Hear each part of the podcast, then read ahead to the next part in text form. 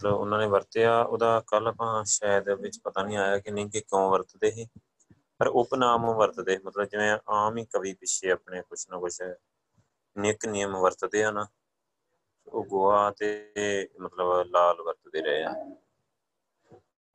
ਵਾਹਿਗੁਰੂ। ਵਾਹਿਗੁਰੂ ਵਾਹਿਗੁਰੂ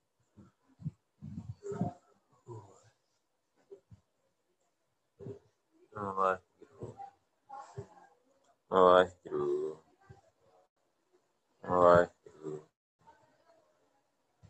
ਵਾਹਿਗੁਰੂ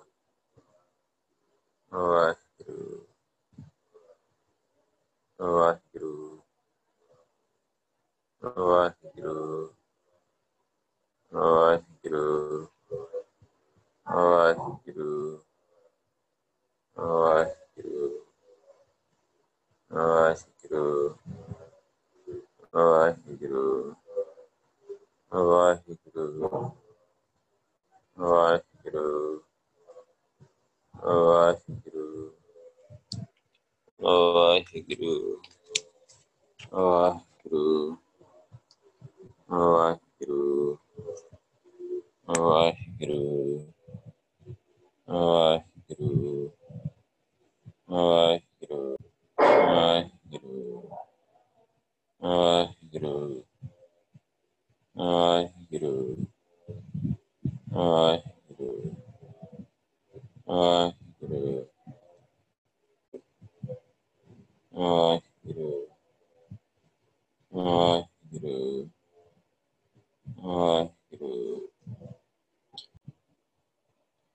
ਵਾਹਿਗੁਰੂ ਜੀ ਕਾ ਖਾਲਸਾ, ਵਾਹਿਗੁਰੂ ਜੀ ਕੀ ਫਤਿਹ। ਅੱਜ ਆਪਾਂ ਭਾਈ ਮਨੀ ਸਿੰਘ ਦਾ ਇਤਿਹਾਸ ਕਰਾਂਗੇ। ਭਾਈ ਮਨੀ ਸਿੰਘ ਗੁਰੂ ਪਾਤਸ਼ਾਹ ਦੇ ਸਮਕਾਲੀ ਸਿੱਖ ਹੀ ਬਹੁਤ ਸਮਾਂ ਗੁਰੂ ਪਾਤਸ਼ਾਹ ਦੇ ਨਾਲ ਰਹੇ। ਜਿਵੇਂ ਆਪਾਂ 94 ਸਿੱਖਾਂ ਚ ਇਹਨਾਂ ਦਾ ਨਾਮ ਆਉਂਦਾ ਆ। ਜਿਵੇਂ ਅ, ਭਾਈ ਗੁਰਦਾਸ ਜੀ ਆ ਬਾਬਾ ਬੁੱਢਾ ਜੀ ਆ। ਸੋ ਭਾਈ ਮਨੀ ਸਿੰਘ ਐਵੇਂ ਪੂਰੀ ਉਮਰ ਪੂਰੀ ਲਾਈਫ ਉਹਨਾਂ ਨੇ ਗੁਰੂ ਘਰ ਦੇ ਵਿੱਚ ਸੇਵਾ ਕੀਤੀ ਗੁਰੂ ਪਾਤਸ਼ਾਹ ਦੀ ਹਰ ਤਰ੍ਹਾਂ ਦੀ ਸੇਵਾ ਕੀਤੀ। ਪੂਰੇ ਆਲਰਾਊਂਡਰ ਹੀ ਭਾਈ ਮਨੀ ਸਿੰਘ। ਹਰ ਤਰ੍ਹਾਂ ਦੀ ਸੇਵਾ ਉਹਨਾਂ ਨੇ ਕੀਤੀ। ਹਰ ਕੰਮ ਵਿੱਚ ਮਾਹਿਰ ਹੀ। ਸੋ ਭਾਈ ਮਨੀ ਸਿੰਘ ਦੀ ਜਿਹੜੀ ਬਹੁਪੱਖੀ ਸ਼ਖਸੀਅਤ ਆ ਨਾ, ਉਹ ਪੰਜਾਬ ਦੇ ਇਤਿਹਾਸ ਵਿੱਚ ਇੱਕ ਉਹਦੀ ਨਿਵੇਕਲੀ ਤੇ ਨਿਰਾਲੀ ਥਾਂ ਆ। ਇੱਕ ਐਸੇ ਸਮੇਂ ਕਿ ਜਦੋਂ ਪੰਜਾਬ ਉੱਤੇ ਜਾਬਰ ਤੇ ਪਤਤ ਹਕੂਮਤ ਲੋਕਾਂ ਦੀ ਅਖਲੀਅਤ, ਅਖਲਾਕੀ ਸ਼ਖਸੀਅਤ ਨੂੰ ਖਤਮ ਕਰਨ ਉੱਤੇ ਤੁੱਲੀ ਹੋਈ ਸੀ ਉਸ ਟਾਈਮ ਤੇ। ਜਿਹੜੀ ਸਮੇਂ ਦੀ ਹਕੂਮਤ ਸੀ, ਉਦੋਂ ਇਸ ਤਰ੍ਹਾਂ ਦੇ ਹੁਕਮ ਜਾਰੀ ਹੋ ਰਹੇ ਸੀ ਕਿ ਕੋਈ ਬੰਦਾ ਗੋੜ ਸ਼ਬਦ ਦੀ ਵਰਤੋਂ ਨਹੀਂ ਕਰ ਸਕਦਾ, ਕਿਉਂਕਿ ਇਹ ਗੁਰ ਸ਼ਬਦ ਕਿਸੇ ਹੱਦ ਤੱਕ ਨੇੜੇ ਹੈ। ਜਿਵੇਂ ਗੋੜ ਤੇ ਗੁਰ, ਅਹ ਮਿਲਵੇਂ ਸ਼ਬਦ ਹੀ ਨਾ, ਤੇ ਸਰਕਾਰ ਨੇ ਇਥੋਂ ਤੱਕ ਐਲਾਨ ਕਰ ਦਿੱਤਾ ਹੈ ਕਿ ਕੋਈ ਗੁੜ ਨਹੀਂ ਕਹਿ ਸਕਦਾ। ਗੁੜ ਨੂੰ ਭੇਲੀ ਕਿਹਾ ਜਾਵੇ। ਮਤਲਬ ਇੰਨਾ ਹਾਰਡ ਸਮਾਂ ਹੈ ਤੋਂ। ਸੋ ਸਿੱਖਾਂ ਦੇ, ਸਿੰਘਾਂ ਦੇ ਸਿਰਾਂ ਦੇ ਇਨਾਮ ਰੱਖੇ ਗਏ ਉਸ ਟਾਈਮ ਤੇ। ਉਸ ਵਕਤ ਭਾਈ ਮਨੀ ਸਿੰਘ ਮਨੁੱਖੀ ਅਣਖ ਦੇ ਵਿਚਾਰਾਂ ਦੀ ਸੁਤੰਤਰਤਾ ਦੀ ਰੱਖਿਆ ਵਾਸਤੇ ਜਿਹੜੀ ਵੈਸ਼ੀ ਬਰਬਰਤਾ ਦੇ ਸਾਹਮਣੇ ਆਤਮਿਕ ਬਲ ਦੀ ਉਚਾਈ ਨੂੰ ਦਰਸਾਉਣ ਦੀ ਖਾਤਰ ਮੈਦਾਨ ਵਿੱਚ ਨਿਤਰਿਆ ਤੇ ਬੰਦ-ਬੰਦ ਕਟਵਾ ਕੇ ਪਾ ਹੋਏ ਦੇ ਇਹਨਾਂ ਦੇ ਪਾਪ ਖਤਮ ਕਰਨ ਵਾਸਤੇ ਮੁਗਲਾਂ ਦੇ, ਉਹਨੇ ਆਪਣੀ ਕੁਰਬਾਨੀ ਦਿੱਤੀ। ਇਸ ਤਰ੍ਹਾਂ ਦੇ ਖਿਆਲਾਂ ਦੀ ਆਜ਼ਾਦੀ ਧਰਮ ਦੀ ਰੱਖਿਆ ਦੇ ਇਤਿਹਾਸ ਵਿੱਚ ਭਾਈ ਮਨੀ ਸਿੰਘ ਦਾ ਦਰਜਾ ਨਾ ਜਿਹੜਾ ਉਹ ਦੁਨੀਆ ਦੇ ਮਹਾਨ ਯੋਧਿਆਂ ਵਿੱਚ ਮੰਨਿਆ ਜਾਂਦਾ ਹੈ ਭਾਈ ਮਨੀ ਸਿੰਘ ਦੀ ਅਹਿਮੀਅਤ ਕੇਵਲ ਇੱਕ ਜੀਵਨ ਉਸਾਰੂ ਪ੍ਰੇਰਣਾ ਕਰਕੇ ਹੀ ਨਹੀਂ, ਸੁਚੱਜੇ ਮਰਨ ਦਾ ਢੰਗ ਦੱਸਣ ਕਰਕੇ ਵੀ ਬਹੁਤ ਆ, ਉਹ ਇੱਕ ਕਰਮਯੋਗੀ ਸੀ। ਉਹ ਆਪਣੇ ਸਮੇਂ ਦਾ ਨਿਰਭੈ ਯੋਧਾ ਹੀ ਸਿਆਸੀ, ਧਾਰਮਿਕ ਆਗੂ ਹੋਣ ਤੋਂ ਬਿਨਾਂ ਸਿੱਖ ਧਰਮ ਵਿੱਚ ਸਾਹਿਤ ਦਾ ਮਹਾਨ ਵਿਦਵਾਨ ਤੇ ਪੂਰਨ ਗਿਆਤਾ ਵੀ ਸੀ। ਸੋ ਭਾਈ ਸਾਹਿਬ ਦੇ ਜਨਮ ਤਰੀਕ ਦੇ ਬਾਰੇ ਵੱਖ-ਵੱਖ ਲੇਖਕਾਂ ਨੇ ਵੱਖ-ਵੱਖ ਲਿਖਿਆ ਹੈ ਡਾਕਟਰ ਸੁਰਿੰਦਰ ਸਿੰਘ ਕੋਹਲੀ ਨੇ ਇੱਕ ਕਿਤਾਬ ਲਿਖੀ, ਭਾਈ ਮਨੀ ਸਿੰਘ ਨਾਮੀ ਪੁਸਤਕ। 1961 ਵਿੱਚ ਨਾ ਭਾਸ਼ਾ ਵਿਭਾਗ ਪੰਜਾਬ ਪਟਿਆਲਾ ਵੱਲੋਂ ਪ੍ਰਕਾਸ਼ਿਤ ਹੋਈ ਸੀ। ਉਹਦੇ ਵਿੱਚ ਲਿਖਿਆ ਕਿ ਭਾਈ ਮਨੀ ਸਿੰਘ ਨੇ ਗੁਰਸਿੱਖ ਘਰਾਣੇ ਵਿੱਚ ਜਨਮ ਲਿਆ। ਉਹਨਾਂ ਦੀ ਜਨਮ ਤਰੀਕ ਬਾਰੇ ਪਤਾ ਨਹੀਂ ਲੱਗ ਸਕਿਆ। ਇੰਨਾ ਜ਼ਰੂਰ ਪਤਾ ਲੱਗਦਾ ਹੈ ਕਿ ਕੰਬੋਵਾਲ ਦੇ ਦੁਲੱਟ ਚੌਧਰੀ ਦਾ ਪੁੱਤਰ ਸੀ।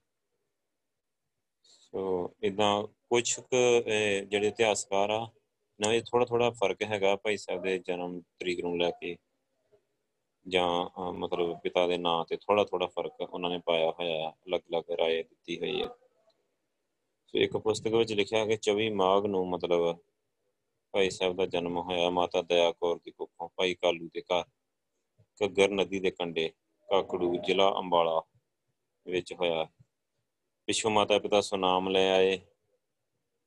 ਸੋ ਇਦਾਂ ਕਰਕੇ ਅਲੱਗ-ਅਲੱਗ ਇਤਿਹਾਸਕਾਰਾਂ ਨੇ ਥੋੜਾ ਲਿਖਿਆ ਆ। ਸ਼ਹੀਦ ਬਲਾਸ ਦਾ ਜਿਹੜਾ ਲਿਖਾਰੀਆ ਨੇ ਭਾਈ ਮਨੀ ਸਿੰਘ ਦਾ ਜਨਮ ਭਾਈ ਮਾਈ ਦਾਸ ਦੇ ਘਰ ਇੱਕ ਚੇਤ ਨੂੰ 1701 ਨੂੰ। ਸੰਮਤ 1701 ਮਤਲਬ ਈਸਵੀ ਜਿਹੜੀ 1644 ਮਾਤਾ ਮਦਰੀ ਬਾਈ ਦੀ ਕੁੱਖੋਂ ਪਿੰਡ ਅਲੀਪੁਰ, ਜ਼ਿਲ੍ਹਾ ਮੁਜ਼ੱਫਰਗੜ੍ਹ, ਪਾਕਿਸਤਾਨ ਵਿੱਚ ਹੋਇਆ ਆ। ਸੋ ਆਪਦੇ ਦਾਦਾ ਜਿਹੜੇ ਭਾਈ ਬਲੂ ਰਾਓ ਉਹ ਬਹੁਤ ਵੀਰ ਬਹਾਦਰ ਸੀ, ਜੋ ਛੇਵੇਂ ਪਾਤਸ਼ਾਹ ਗੁਰੂ ਹਰਗੋਬਿੰਦ ਸਾਹਿਬ ਦੇ ਵੇਲੇ ਤੁਰਕਾਂ ਨਾਲ ਜੰਗ ਕਰਦੇ ਹੋਏ 1628 ਨੂੰ ਅੰਮ੍ਰਿਤਸਰ ਵਿਖੇ ਸ਼ਹੀਦੀ ਪਾ ਗਏ। ਸੋ ਭਾਈ ਬਲੂ ਜੀ ਦੇ ਹੱਥ ਵਿੱਚ 12 ਸੇਰ ਵਜਨੀ ਭਾਰੀ ਬਰਸ਼ੀ ਹੁੰਦੀ, ਜਿਹਦੇ ਸਾਹਮਣੇ ਤੁਰਕ ਅੜ ਨਹੀਂ ਸਕਦੇ। ਸੋ 12 ਕਿਲੋ 12 ਸੇਰ ਦਾ ਮਤਲਬ 8-9 ਕਿਲੋ ਬਣਦਾ ਆ। ਤੇ ਸੇਰ ਥੋੜਾ ਜਿਹਾ ਛੋਟਾ ਹੁੰਦਾ ਕਿਲੋ ਤੋਂ। ਸੇ ਭਾਈ ਮਾਈ ਦਾਸ ਜੀ ਦੇ 12 ਪੁੱਤਰ ਸੀ। ਸੋ ਇਹਨਾਂ ਵਿੱਚੋਂ ਇੱਕ ਭਾਈ ਅਮਰ ਚੰਦ ਨੂੰ ਛੱਡ ਕੇ ਬਾਕੀ 11 ਸ਼ਹੀਦ ਹੋਏ ਇਹਨਾਂ ਭਾਈ ਭਾਈ ਮਾਈ ਦਾਸ ਦੇ 12 ਪੁੱਤਰ ਹੀ ਮਤਲਬ ਭਾਈ ਮਨੀ ਸਿੰਘ ਦੇ 12 ਭਰਾ 11 ਭਰਾ ਹੋ ਰਹੇ ਸੋ ਇੱਕ ਨੂੰ ਛੱਡ ਕੇ ਬਾਕੀ 11 ਸ਼ਹੀਦ ਹੋਏ ਇਹਨਾਂ ਵਿੱਚ ਹੈਗੇ ਪਹਿਲੇ ਇਹਨਾਂ ਦੇ ਨਾਂ ਇਦਾਂ ਆ, ਭਾਈ ਜੇਠਾ ਜੀ ਇਹ ਅਲੋਵਾਲ ਵਿਖੇ 11 ਅਕਤੂਬਰ 1711 ਨੂੰ ਸ਼ਹੀਦ ਹੋਏ ਭਾਈ ਦਿਆਲਦਾਸ ਜੀ, ਭਾਈ ਦਿਆਲਾ ਜੀ, ਜਿਨ੍ਹਾਂ ਨੂੰ ਕਹਿੰਦੇ ਸੀ, ਜੋ ਗੁਰੂ ਤੇਗ ਬਹਾਦਰ ਸਾਹਿਬ ਜੀ ਤੋਂ ਮਤਲਬ ਪਹਿਲਾਂ, ਇੱਕ ਦੋ ਦਿਨ ਪਹਿਲਾਂ 11 ਨਵੰਬਰ 1675 ਨੂੰ ਦਿੱਲੀ ਵਿਖੇ ਸ਼ਹੀਦ ਕੀਤੇ ਗਏ ਭਾਈ ਮਨੀ ਸਿੰਘ ਜੀ ਜੋ 24 ਜੂਨ 1734 ਨੂੰ ਲਾਹੌਰ ਵਿਖੇ ਸ਼ਹੀਦ ਹੋਏ, ਭਾਈ ਦਾਨ ਸਿੰਘ ਜੀ ਜੋ 7 ਦਸੰਬਰ 1704 ਨੂੰ ਚਮਕੌਰ ਸਾਹਿਬ ਵਿਖੇ ਸ਼ਹੀਦ ਹੋਏ ਭਾਈ ਮਾਨ ਸਿੰਘ ਜੀ 3 ਅਪ੍ਰੈਲ ਸਨ 1708 ਨੂੰ ਚਤੌੜਗੜ੍ਹ ਵਿਖੇ ਸ਼ਹੀਦ ਹੋਏ। ਅਮਰਚੰਦ ਇਹ ਛੋਟੀ ਉਮਰੇ ਚਲਾਣਾ ਕਰ ਗਏ।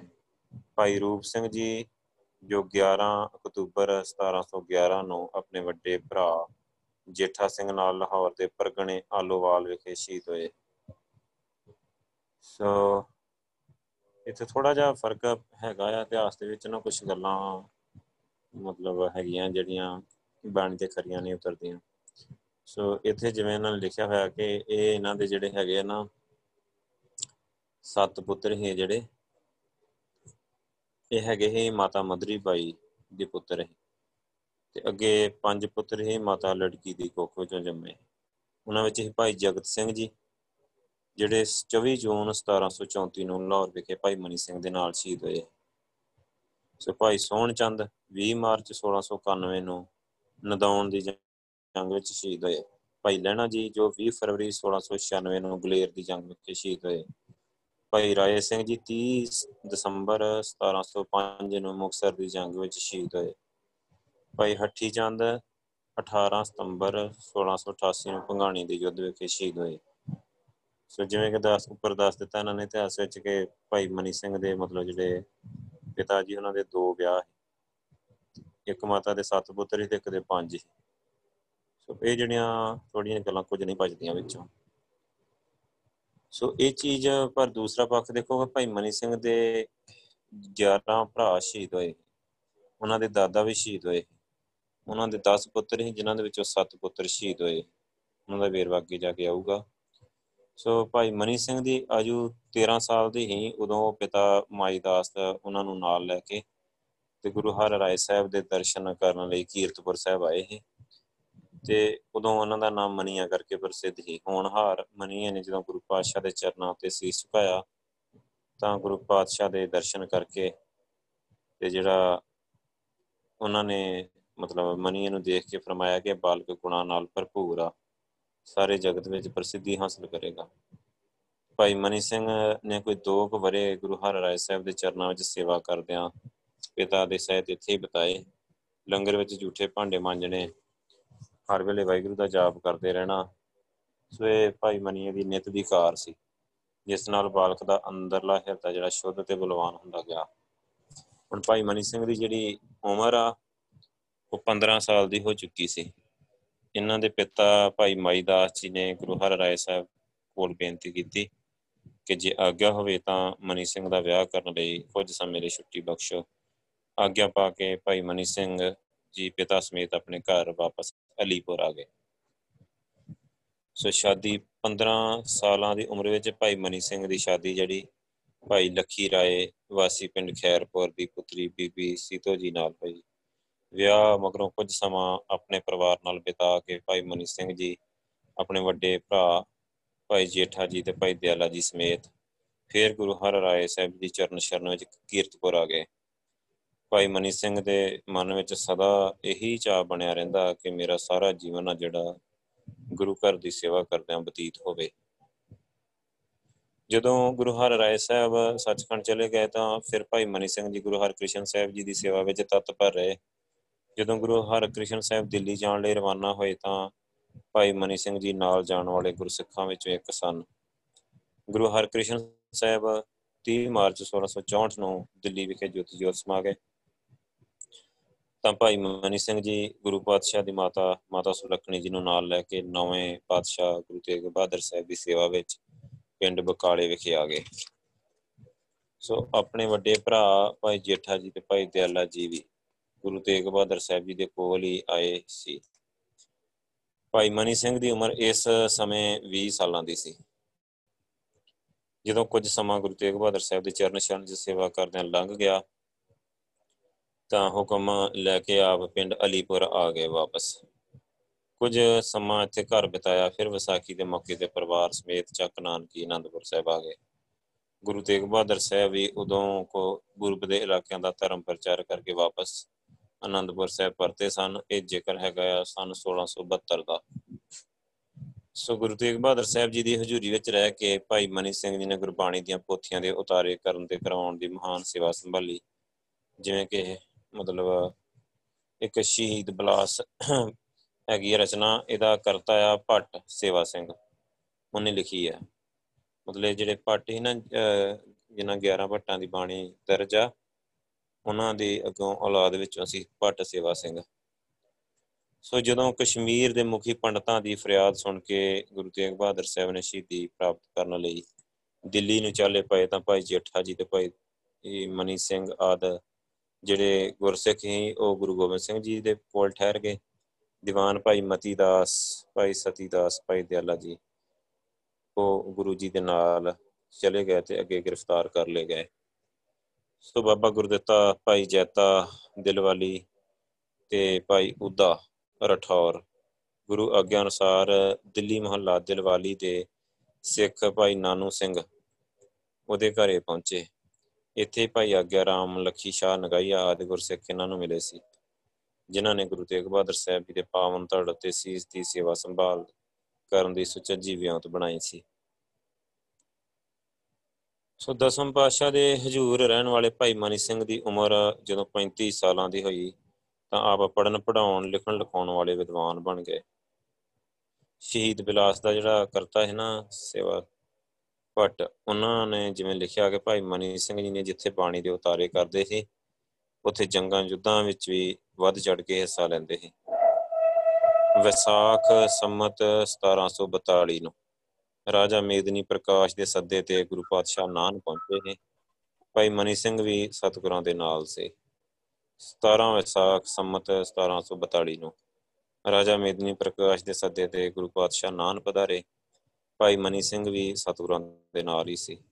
4 ਸਤੰਬਰ ਸਨ 1687 ਨੂੰ ਬਾਬਾ ਰਾਮ ਰਾਏ ਜੀ ਦੀ ਜਿਹੜੀ ਉਹਦੀ ਮ੍ਰਿਤੂ ਹੋ ਗਈ ਉੱਥੇ। ਸੋ ਉਹਨਾਂ ਦੀ ਸੁਪਤਨੀ ਹੀ ਪੰਜਾਬ ਕੌਰ।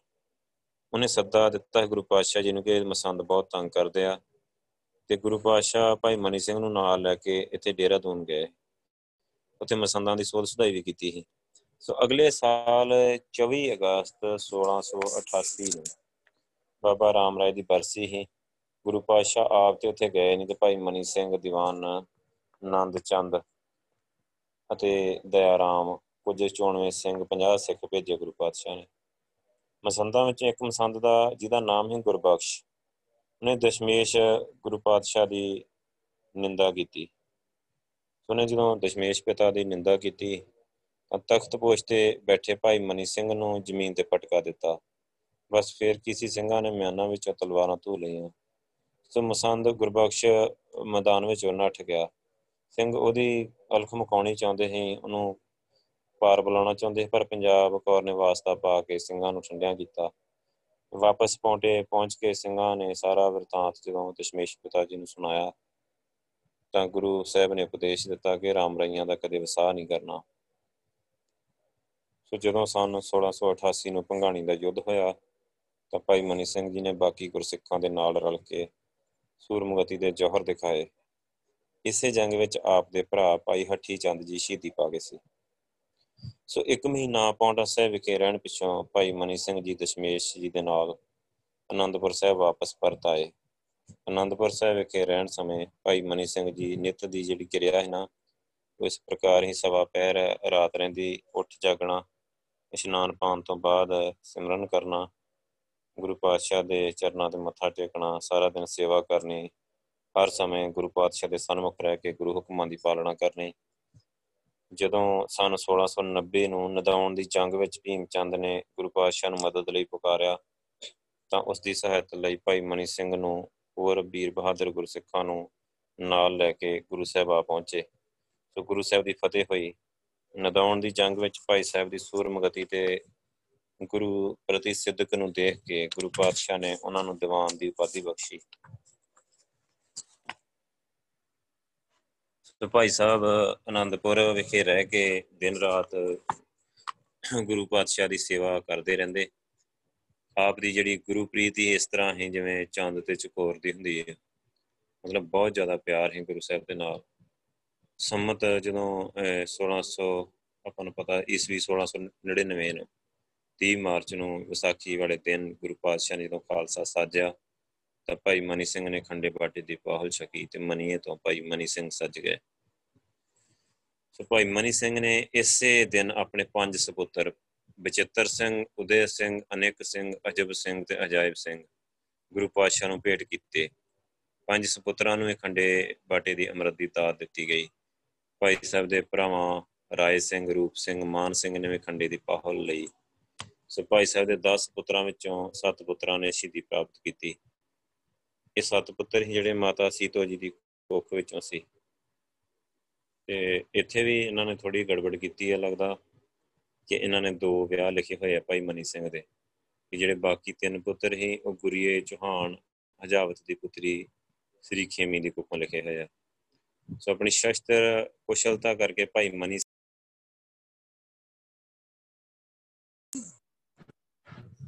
ਭਾਈ ਮਨੀ ਸਿੰਘ ਆਪਣੇ ਜਿਹੜੇ ਸਮਕਾਲੀਆਂ ਵਿੱਚੋਂ ਇੱਕ ਪ੍ਰਮੁੱਖ ਯੋਧਾ ਮੰਨਿਆ ਜਾਂਦਾ ਹੈ।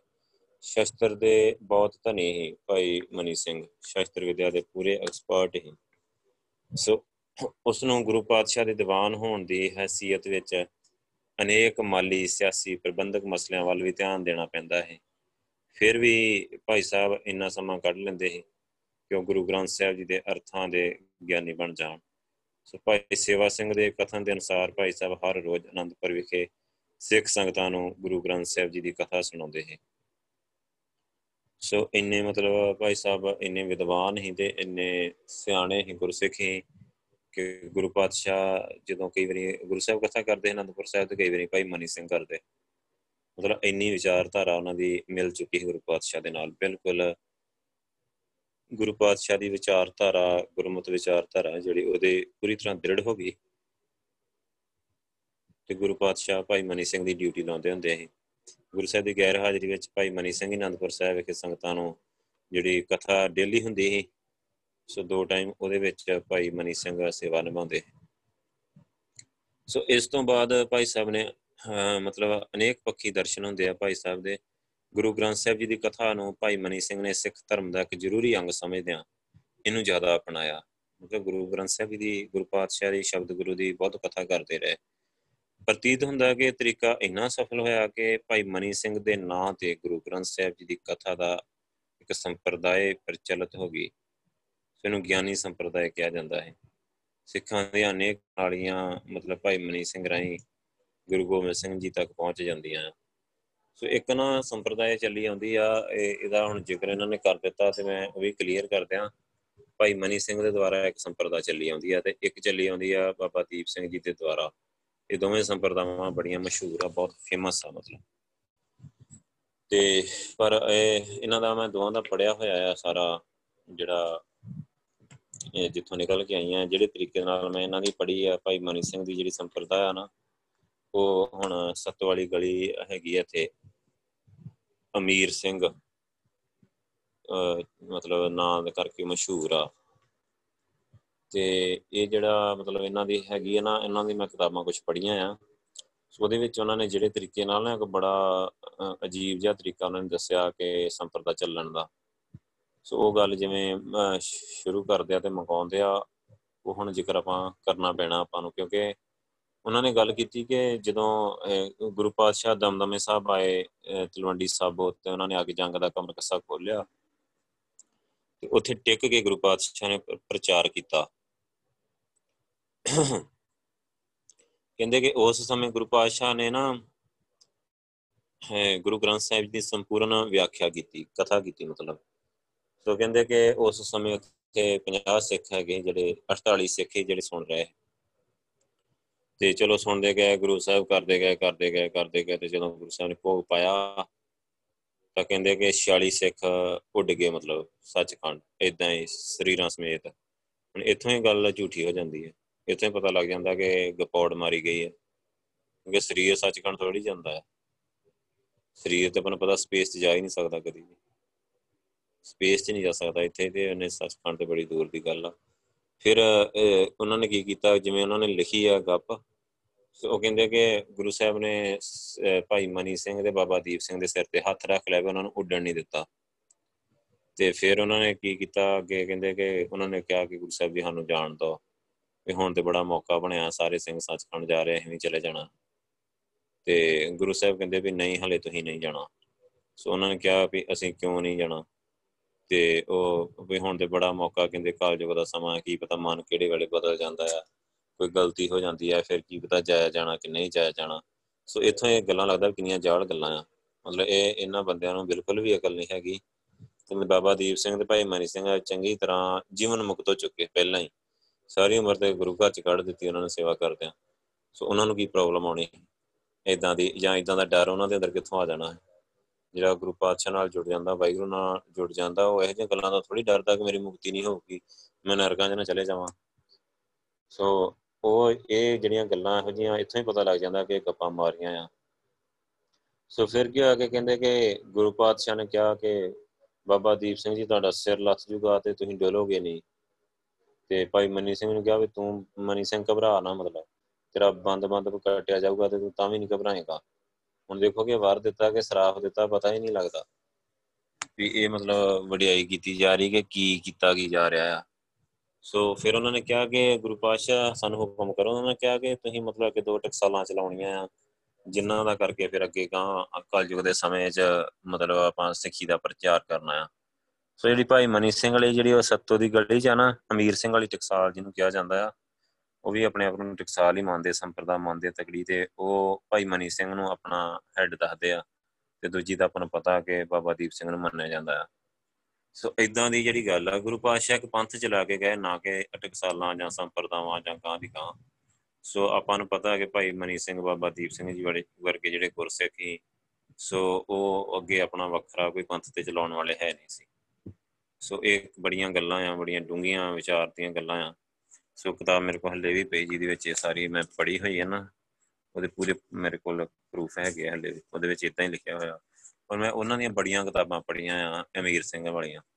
ਉਹਨਾਂ ਜਿਹਦੇ ਇੰਨੀਆਂ ਗੱਪਾਂ ਲਿਖੀਆਂ ਨਾ, ਵਾਹਿਗੁਰੂ, ਤੁਸੀਂ ਪੜੋ ਤੇ ਤੁਹਾਨੂੰ ਪਤਾ ਲੱਗ ਜਾਏ ਕਿ ਆਰਐਸਐਸ ਕਿੱਥੋਂ ਕਿੱਥੋਂ ਤੱਕ ਚੱਲ ਗਈ ਅੰਦਰ।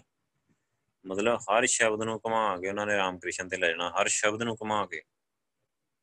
ਮਤਲਬ ਉਹਦੇ ਵਿੱਚ ਤਾਂ ਤੁਸੀਂ, ਮੈਂ ਤਾਂ ਹੈਰਾਨ ਹੀ ਰਹਿ ਗਿਆ ਜਦੋਂ ਮੈਂ ਬਾਅਦ ਵਿੱਚ ਸੰਗਤ ਮਿਲੀ ਤੇ ਜਦੋਂ ਮੈਂ ਸਹੀ ਅਰਥ ਪੜ੍ਹੇ ਨਾ ਗੁਰੂ ਸਾਹਿਬ ਦੇ ਤੇ ਜਪਜੀ ਸਾਹਿਬ ਦੇ, ਤਾਂ ਮੈਂ ਤਾਂ ਹੈਰਾਨ ਰਹਿ ਗਿਆ ਕਿ ਉਹਨਾਂ ਨੇ ਕੀ ਕੀ ਕੁਝ ਲਿਖਿਆ ਹੈ ਉਹਦੇ ਸਿੱਖਾਂ ਨੂੰ ਹਿੰਦੂ ਬਣਾਉਣ ਤੇ ਤੁਲੇ ਹੋਏ ਆ। ਸੋ ਇਸ ਕਰਕੇ ਇਹ ਬੜਾ ਖਿਆਲ ਰੱਖਣ ਵਾਲੀ ਗੱਲ ਆ। ਸੋ ਆ ਜਿਹੜਾ ਇੱਥੇ ਜ਼ਿਕਰ ਆਇਆ ਨਾ ਇਹਨੂੰ ਗਿਆਨੀ ਸੰਪਰਦਾ ਕਿਹਾ ਜਾਂਦਾ ਹੈ ਤੇ ਗਿਆਨੀ ਸੰਤ ਅਮੀਰ ਸਿੰਘ, ਗਿਆਨੀ ਸੰਤ, ਉਹ ਬਸ ਇਥੋਂ ਤੁਸੀਂ ਸਮਝ ਲੈਣਾ ਹੁਣ। ਕਿ ਇਹ ਮਤਲਬ ਇਹ ਪ੍ਰਣਾਲੀਆਂ ਜਿਹੜੀਆਂ ਗਾਂ ਦੀ ਗਾਂ ਪਚਾਈਆਂ ਗਈਆਂ, ਕਿੱਥੋਂ ਆਈਆਂ, ਕਿੱਥੋਂ ਨਿਕਲੀਆਂ ਸਾਰਾ। ਸੋ ਕਹਿੰਦੇ ਕਿ ਭਾਈ ਸਾਹਿਬ ਨੂੰ ਇਸੇ ਵਿਦਵਤਾ ਤੇ ਗਿਆਨ ਦੇ ਸਦਕਾ ਗੁਰੂ ਸਾਹਿਬ ਨੇ ਭਾਈ ਸੇਵਾ ਸਿੰਘ ਦੇ ਕਥਨ ਦੇ ਅਨੁਸਾਰ ਭਾਈ ਭੂਪਤ ਸਿੰਘ ਆਦ ਪੰਜਾਂ ਸਿੰਘਾਂ ਦੇ ਸਮੇਤ ਮਤਲਬ ਪਹਿਲ ਪ੍ਰਥਮੇ ਅੰਮ੍ਰਿਤ ਦੇਣ ਦੀ ਰਸਮ ਅਦਾ ਹੋ ਜਾਣ ਤੋਂ ਬਾਅਦ ਅਮਰਧਾਰੀ ਸਿੱਖਾਂ ਦੀ ਬੇਨਤੀ ਨੂੰ ਸਵੀਕਾਰ ਕਰਦਿਆਂ ਹਰਮੰਦਰ ਸਾਹਿਬ ਤੇ ਅਕਾਲ ਬੁੰਗੇ ਦਾ ਸੇਵਾਦਾਰ ਨਿਯੁਕਤ ਕਰਕੇ ਭੇਜਿਆ। ਸੋ ਅੰਮ੍ਰਿਤ ਛਕਾ ਕੇ ਤੇ ਗੁਰੂ ਸਾਹਿਬ ਨੇ ਇੱਥੇ ਹਰਮੰਦਰ ਸਾਹਿਬ ਭੇਜ ਦਿੱਤਾ ਹੈ ਉਹਨਾਂ ਨੂੰ।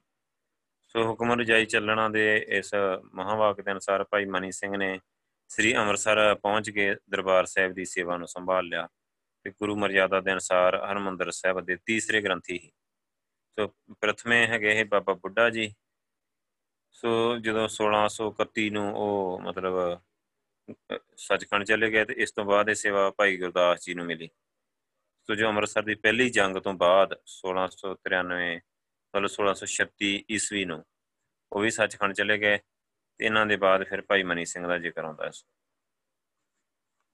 ਸੋ ਇਹ ਤੀਸਰੇ ਗ੍ਰੰਥੀ ਹੀ ਮਤਲਬ ਹਰਮੰਦਰ ਸਾਹਿਬ ਇੱਥੇ ਸੇਵਾ ਲਾ ਕੇ ਦਸਵੇਂ ਪਾਤਸ਼ਾਹ ਨੇ ਭੇਜ ਦਿੱਤਾ। ਸੋ ਗੁਰੂ ਹਰਗੋਬਿੰਦ ਸਾਹਿਬ ਪਾਤਸ਼ਾਹ ਜੀ ਨੇ ਜੰਗਾਂ ਯੁੱਧਾਂ ਤੋਂ ਵਿਹਲੇ ਹੋ ਕੇ ਕਹਿਲੂਰ ਦੀ ਰਿਆਸਤ ਵਿੱਚ ਨਵੇਂ ਨਗਰ ਇੱਕ ਕੀਰਤਪੁਰ ਜਾ ਵਸਾਇਆ ਸੀ। ਇੱਥੇ ਹੀ ਮੁੜ ਕੇ ਉਹ ਜੋਤੀ ਉਹ ਸਮਾਏ ਫਿਰ ਸਤਵੇਂ ਪਾਤਸ਼ਾਹ ਵੀ ਉੱਥੇ ਹੀ ਤੇ ਅੱਗੇ ਉਦੋਂ ਨਹੀਂ ਕਿਹਾ ਜਾ ਸਕਦਾ ਕਿ ਸੇਵਾਦਾਰ ਇੱਥੇ ਕੌਣ ਹੀ ਦਰਬਾਰ ਸਾਹਿਬ। ਸੋ ਛੋਟੀ ਮਿਹਰਬਾਨ ਇੱਥੇ ਆਇਆ ਹੈ 1696 ਬਿਕਰਮੀ ਚ, ਮਤਲਬ 1639 ਈਸਵੀ ਚ। ਉਹ ਆਪਣੇ ਪੁੱਤਰ ਹਾਰ ਜੀ ਨੂੰ ਗੱਦੀ ਦੇ ਕੇ ਤੇ ਉਹ ਹੀ ਪਰਲੋਕ ਗਮਨ ਕਰ ਗਿਆ ਤੇ ਇਹਨਾਂ ਦਾ ਤਕਰੀਬਨ ਸਾਰਾ ਸਮਾਂ ਇੱਥੇ ਅੰਮ੍ਰਿਤਸਰ ਬਤੀਤ ਹੋਇਆ। ਹਰ ਜੀ ਦੀ ਜਿਹੜੀ ਮੌਤ ਆ, ਉਹ 1696 ਈਸਵੀ ਨੂੰ ਹੋਈ।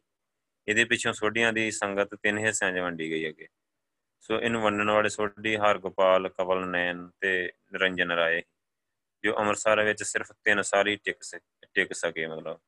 ਕਿਉਂਕਿ ਸੋਢੀ ਨੇ ਇੱਕ ਤਰੀਕੇ ਨਾਲ ਕਬਜ਼ਾ ਕੀਤਾ ਹੋਇਆ ਸੀ ਤੇ ਆਪਾਂ ਨੂੰ ਪਤਾ ਕਿ ਨਵੇਂ ਪਾਤਸ਼ਾਹ ਵੀ ਜਦੋਂ ਆਏ ਤੇ ਮਸੰਦਾਂ ਨੇ ਤੇ ਇਹਨਾਂ ਨੇ ਲੜ ਕੇ ਉਹਨਾਂ ਨੂੰ ਇੱਥੇ ਵੜਨ ਨਹੀਂ ਦਿੱਤਾ।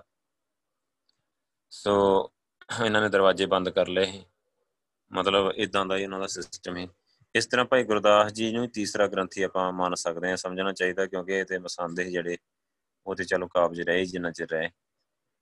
ਹੁਣ ਗੁਰੂ ਪਾਤਸ਼ਾਹ ਜਿਹੜੇ ਹੈਗੇ, ਉਹਨਾਂ ਚੋਂ ਗੁਰੂ ਹਰਗੋਬਿੰਦ ਸਾਹਿਬ ਜੀ ਦੇ ਬਾਅਦ ਨੌਵੇਂ ਪਾਤਸ਼ਾਹ ਆਏ ਸੀ 1664 ਨੂੰ ਪਰਿਵਾਰ ਸਮੇਤ ਅੰਮ੍ਰਿਤਸਰ।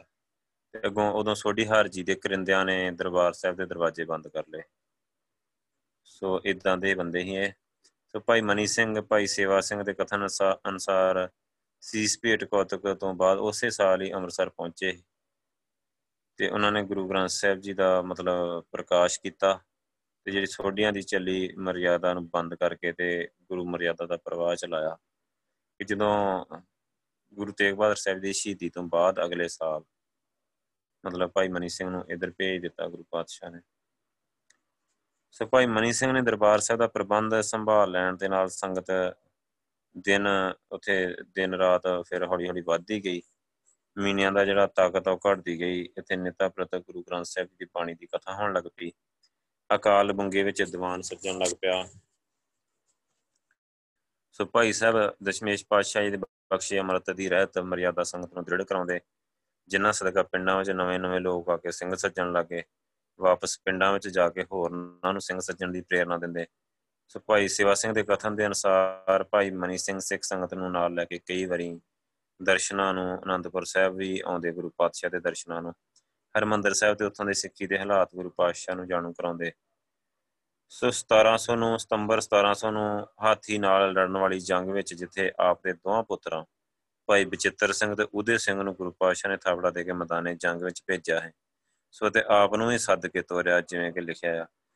ਸੋ ਅੰਮ੍ਰਿਤ ਦੀ ਪਹਿਲੀ ਰਸਮ ਅਦਾ ਹੋਣ ਤੋਂ ਬਾਅਦ ਸੈਨਾਪਤ ਦੇ ਕਥਨ ਦੇ ਅਨੁਸਾਰ ਅਨੰਦਪੁਰ ਦੀ ਪਹਿਲੀ ਜੰਗ ਹੀ ਜਿਸ ਵਿੱਚ ਤਿੰਨੋਂ ਪਿਓ ਪੁੱਤਰ ਸ਼ਾਮਲ ਹੋਏ ਰਾਜਾ ਅਜਮੇਰ ਚੰਦ ਤੇ ਉਹਦੇ ਸਾਥੀਆਂ ਨੇ ਸੌ ਸੁਗੰਧਾਂ ਖਾਧੀਆਂ ਕਿ ਹੁਣ ਅਸੀਂ ਮਤਲਬ ਘਰ ਜਿੱਤ ਕੇ ਮਤਲਬ ਜਾਣ ਜੋਗੇ ਹੋ ਜਾਈਏ ਕਿ ਅਨੰਦਪੁਰ ਦਾ ਕਿਲਾ ਖਾਲੀ ਕਰਕੇ ਘਰ ਜਾਣਾ। ਇੱਕ ਵਾਰੀ ਕਿਲਾ ਆਨੰਦਗੜ੍ਹ ਨੂੰ ਖਾਲੀ ਕਰ ਦਿਓ, ਫਿਰ ਕਦੋਂ ਵੀ ਆ ਜਾਓ। ਗੁਰੂ ਪਾਤਸ਼ਾਹ ਨੇ ਉਹਨਾਂ ਦੇ ਅਧੀਨਗੀ ਨੂੰ ਦੇਖ ਕੇ ਭਾਈ ਮਨੀ ਸਿੰਘ ਆਦਿ ਯੋਧਿਆਂ ਨੂੰ ਕੀਰਤਪੁਰ ਲੰਘ ਕੇ ਨਾ ਨਿਰਮੋਹਗੜ ਦੇ ਟਿੱਲੇ ਤੇ ਆ ਕੇ ਡੇਰਾ ਲਗਾ ਦਿੱਤਾ। ਤੇ ਜਿਹੜਾ ਰਾਜਾ ਜਮੀਰ ਚੰਦ ਸੀ, ਉਹਨੇ ਮੌਕਾ ਤਾੜ ਹੀ ਉਹਨੇ ਸੌਸ ਗੰਦਾ ਪਾਸੇ ਰੱਖ ਕੇ ਵਜ਼ੀਰ ਖਾਨ, ਨਾਜਮ ਸਰਹੰਦ ਨੂੰ ਮਿਲ ਕੇ ਤੇ ਰੁਸਤਮ ਖਾਨ ਨੂੰ ਚੜਾ ਲਿਆ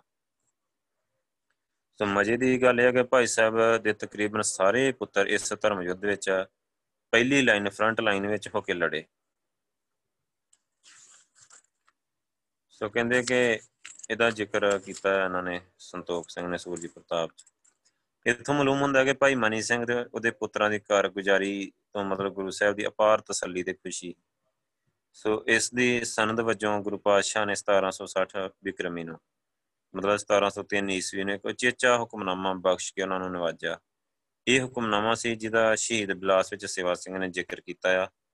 ਉਹਦੀ ਜਿਹੜੀ ਨਕਲ ਆ ਨਾ, ਉਹ ਹੇਠਾਂ ਤੇ ਕਾਪੀ ਦਿੱਤੀ ਹੋਈ ਪੇਸਟ ਸੋ ਇੱਕ ਓੰਕਾਰ ਸਤਿਗੁਰ ਪ੍ਰਸਾਦ। ਸ੍ਰੀ ਸਤਿਗੁਰ ਜੀ ਕੀ ਆਗਿਆ ਹੈ, ਭਾਈ ਬਚਿੱਤਰ ਸਿੰਘ ਜੀ, ਭਾਈ ਉਦੇ ਸਿੰਘ, ਭਾਈ ਅਨੇਕ ਸਿੰਘ, ਭਾਈ ਅਜਬ ਸਿੰਘ, ਭਾਈ ਅਜਾਇਬ ਸਿੰਘ। ਇਹ ਕਮਾਈ ਦਾਸ ਹੋਏ ਮਨੀ ਸਿੰਘ ਨੂੰ ਵਾਹਿਗੁਰੂ ਸ਼ਰਮ ਰੱਖੇਗਾ। ਤੁਸੀਂ ਮੇਰੇ ਪੁੱਤਰ ਫਰਜੰਦ ਖਾਨ ਜਾਣ ਹੋ। ਤੁਸਾਂ ਪਰ ਮੇਰੀ ਖੁਸ਼ੀ ਹੈ, ਸਭ ਵਰਤਾਰੇ ਕਿ ਤੁਸੀਂ ਮਹਿਰਮ ਹੋ। ਹੋਰ ਕੌੜੀ ਦਮੜੀ ਪੈਸਾ ਤੇ ਲਾ ਰੁਪਇਆ ਰਸ਼ੀਆ ਦਾ। ਜੋ ਸਾਨੂੰ ਦੇਗਾ, ਇਹ ਮੇਰੇ ਪੁੱਤਰ ਫਰਜੰਦ ਹਨ। ਸਿੱਖਾਂ ਪੁੱਤਾਂ ਵਾਲਾ ਵਾਦਾ ਵਾਦਾ ਵਾਲਾ ਹੈ। ਜੇ ਲੋਜ ਕੇ ਸੇਵਾ ਕਰੋਗੇ, ਤੁਹਾਡੀ ਸੇਵਾ ਦਰਗਾਹੇ ਥਾਂ ਪਵੇਗੀ। ਤੁਸਾਂ ਉੱਪਰ ਵਾਹਿਗੁਰੂ ਰਸ਼ਿਆ ਕਰੇਗਾ।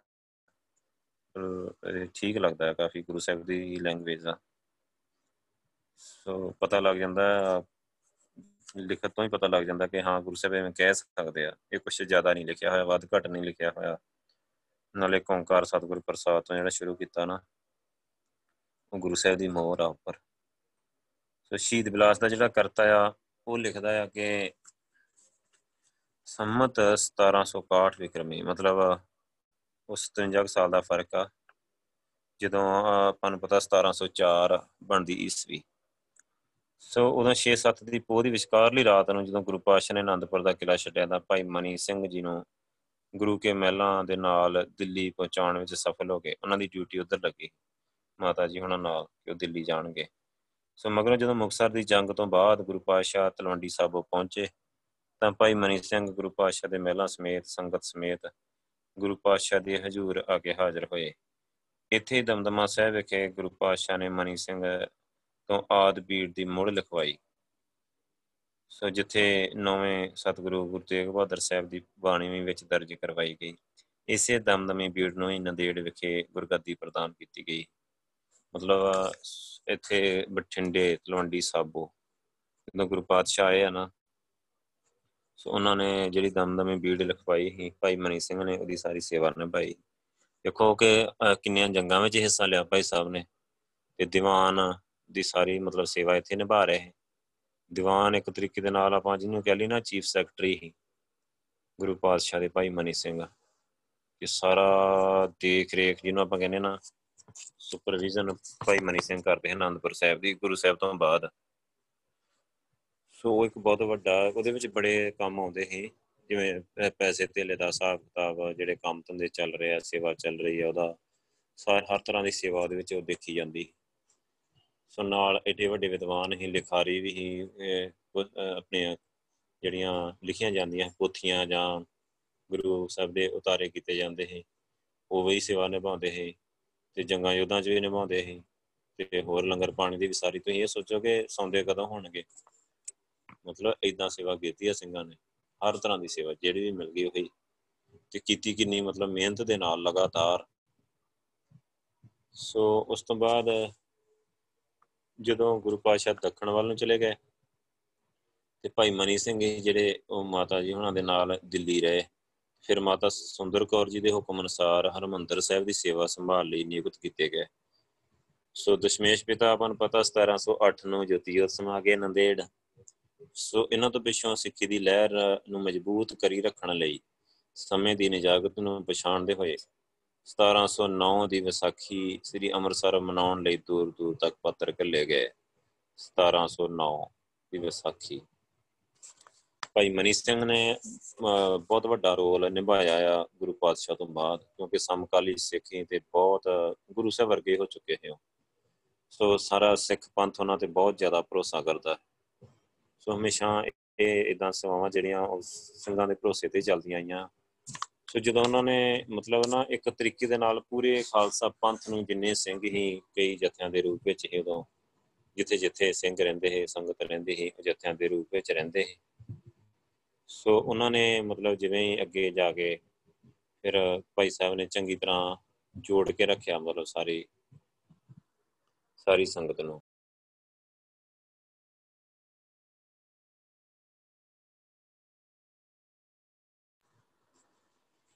ਸੋ ਉਸ ਤੋਂ ਬਾਅਦ, ਮਤਲਬ, ਵਿਸਾਖੀ ਦੇ ਸਮੇਂ ਇੱਥੇ ਜਿਹੜਾ ਨਾ ਅੰਮ੍ਰਿਤਸਰ ਨਾ ਮੀਨਿਆਂ ਦਾ ਮੁਖੀ ਸੋਢੀ ਨਰੰਜਨ ਰਾਏ ਦਾ ਜਾਨਸ਼ੀ ਨੇ ਇੱਕ ਇੱਕ ਮਹਾਜਨ ਹੀ ਚੂੜਮਲ।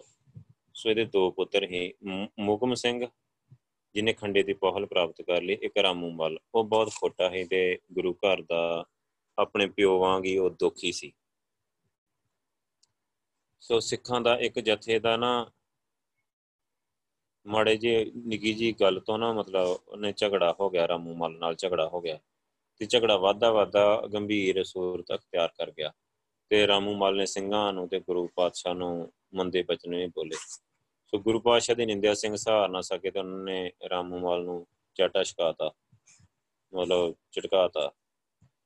ਸੋ ਖਾਲਸੇ ਪਾਸੋਂ ਮਾਰ ਖਾ ਕੇ ਰਾਮੂ ਮਲ ਨੇ ਆਪਣੇ ਪਿਤਾ ਮਤਲਬ ਚੂੜ ਮਾਰ ਨਹੀਂ, ਚਾਟਾ ਛਕਾਤਾ, ਮਤਲਬ ਝਟਕਾਇਆ ਨਹੀਂ ਥੋੜਾ ਗਰਮ ਕਰਤਾ, ਤੱਤਾ ਕਰਤਾ ਮਤਲਬ। ਸੋ ਖਾਲਸੇ ਦੇ ਪਾਸੋਂ ਮਾਰ ਖਾ ਕੇ ਰਾਮੂ ਮਲ ਇਹਨੇ ਜਿਹੜਾ ਆਪਣਾ ਪਿਤਾ ਹੈ, ਜਿਹੜਾ ਦਾ ਚੂੜ ਮਲ, ਉਹਦੇ ਪਾਸ ਸ਼ਿਕਾਇਤ ਕੀਤੀ। ਚੂੜ ਮਲ ਨੇ ਹੋਰ ਹਮੈਤੀਆਂ ਨਾਲ ਸਲਾਹ ਕੀਤੀ ਤੇ ਕਹਿਣ ਲੱਗਾ ਕਿ ਮੈਂ ਖੱਤਰੀ ਨਹੀਂ ਜਿਹਨਾਂ ਸਿੱਖਾਂ ਨੂੰ ਅੰਮ੍ਰਿਤਸਰ ਤੋਂ ਬਾਹਰ ਨਾ ਕਢਾ ਦੇਵਾਂ। ਸੋ ਇਹੋ ਜੀਆਂ ਜਿਹੜੀਆਂ ਗੱਲਾਂ ਵੈਗਰੂ ਇਹ ਬੜੀਆਂ ਧਿਆਨ ਰੱਖਣ ਵਾਲੀਆਂ। ਹੁਣ ਦੇਖੋ, ਝਗੜਾ ਹੋਇਆ ਕਿਹੜੀ ਗੱਲ ਤੋਂ ਨਾ, ਆਪਣੇ ਇੱਥੇ ਤੂਤ ਦੀਆਂ ਗੋਲਾਂ ਖਾਣ ਤੋਂ ਮਤਲਬ ਐਵੇਂ ਮਾੜੀ ਜੀ ਕਿਹੜੀ ਗੱਲ ਨਗੁਣੀ ਜੀ ਗੱਲ ਹੈ ਇੱਕ। ਤੁਸੀਂ ਦੇਖੋਗੇ ਝਗੜਾ ਹੋ ਗਿਆ ਤੇ ਸਿੰਘਾਂ ਦੇ ਨਾਲ ਤੇ ਸਿੰਘਾਂ ਨੇ ਗਰਮ ਕਰਤਾ ਉਹਨੂੰ। ਸੋ ਚਾਰ ਲਾਤੀਆਂ ਹੋਣਗੀਆਂ। ਉਹ ਵਾਪਸ ਆਪਣੇ ਪਿਓ ਕੋਲ ਚਲਾ ਗਿਆ। ਪਿਓ ਅੱਗੇ ਹੀ ਨਿੰਦਕ ਹੀ ਗੁਰੂ ਘਰ ਦਾ। ਉਹ ਇਸ ਗੱਲੋਂ ਹੋਰ ਤੱਤਾ ਹੋ ਗਿਆ ਉਹ ਵੀ। ਸੋ ਉਹਨਾਂ ਨੇ ਮਤਲਬ ਇਦਾਂ ਕਹਿਣ ਲੱਗਿਆ ਕਿ ਮੈਂ ਸਿੰਘਾਂ ਨੂੰ ਇਥੋਂ ਬਾਹਰ ਕਢਾ ਦੇਣਾ। ਸੋ ਭਾਈ ਮਨੀ ਸਿੰਘ ਨੇ ਚੂੜਮਾਲ ਨੂੰ ਬਥੇਰਾ ਸਮਝਾਇਆ ਪਰ ਸਮਝਿਆ ਨਾ। ਉਹ ਜਾ ਕੇ ਤੇ ਨਾਜਮ ਲਾਹੌਰ ਤੇ ਰਾਈ ਹਰ ਸਹਾਇ ਹਾਕਮ ਪੱਟੀ ਨੂੰ ਚੜਾ ਲਿਆ ਇੱਧਰ ਸਿੰਘ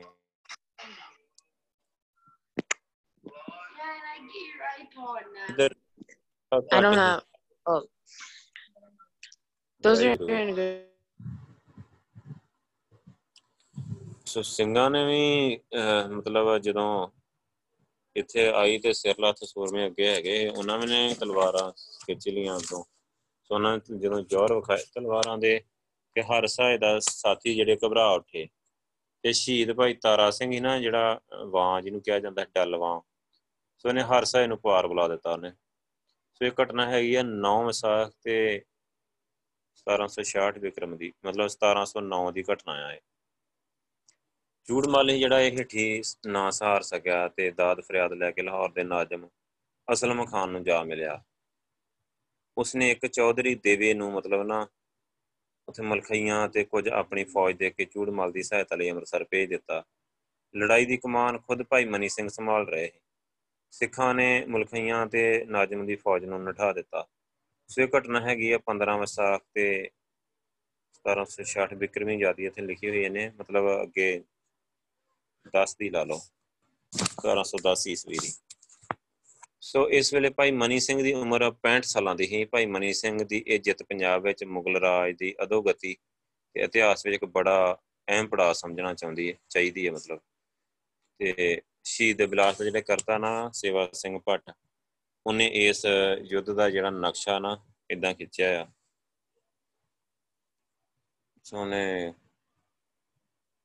ਕਾਫੀ ਥੋੜਾ ਲਿਖਿਆ, ਜਿਵੇਂ ਕਵਿਤਾਵਾਂ ਦੇ ਰੂਪ ਵਿੱਚ ਲਿਖਦੇ ਹੁੰਦੇ ਆ। ਸੋ ਇਹ ਜ਼ਿਕਰ ਉਦੋਂ ਦਾ ਜਦੋਂ ਬਾਬਾ ਬੰਦਾ ਸਿੰਘ ਬਹਾਦਰ ਦੀ ਜਥੇਦਾਰੀ ਹੇਠ ਖਾਲਸੇ ਨੇ ਸਰਹੰਦ ਫਤਿਹ ਕੀਤੀ।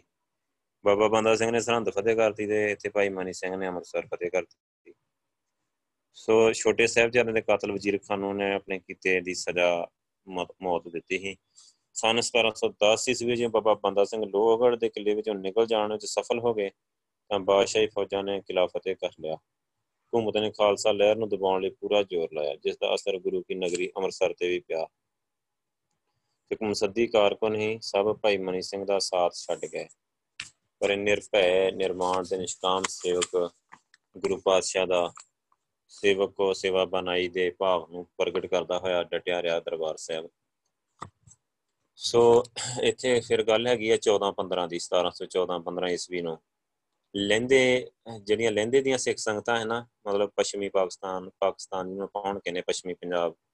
ਸੋ ਸਿੱਖ ਸੰਗਤਾਂ ਦੇ ਪ੍ਰੇਮ ਨੂੰ ਸਾਹਮਣੇ ਰੱਖ ਕੇ ਭਾਈ ਮਨੀ ਸਿੰਘ ਜ਼ਿਲ੍ਹਾ ਝੰਗ ਦੇ ਪਿੰਡ ਬਾਂਗਾ ਵਾਲੇ ਪਹੁੰਚੇ। ਇਥੋਂ ਦੇ ਗੁਰਦੁਆਰਾ ਨਾਨਕਸਰ ਵਿੱਚ ਭਾਈ ਜਗਤ ਸਿੰਘ ਸਿੱਕਾ ਆਦਿ ਦੇ ਸ਼ਰਧਾਲੂਆਂ ਦੇ ਕਹਿਣ ਤੇ ਕੁਝ ਸਮਾਂ ਠਹਿਰੇ ਤੇ ਛੇਵੇਂ ਪਾਤਸ਼ਾਹ ਦੀ ਕਥਾ ਸੁਣਾਈ, ਫਿਰ ਵਾਪਸ ਅੰਮ੍ਰਿਤਸਰ ਆ ਗਏ।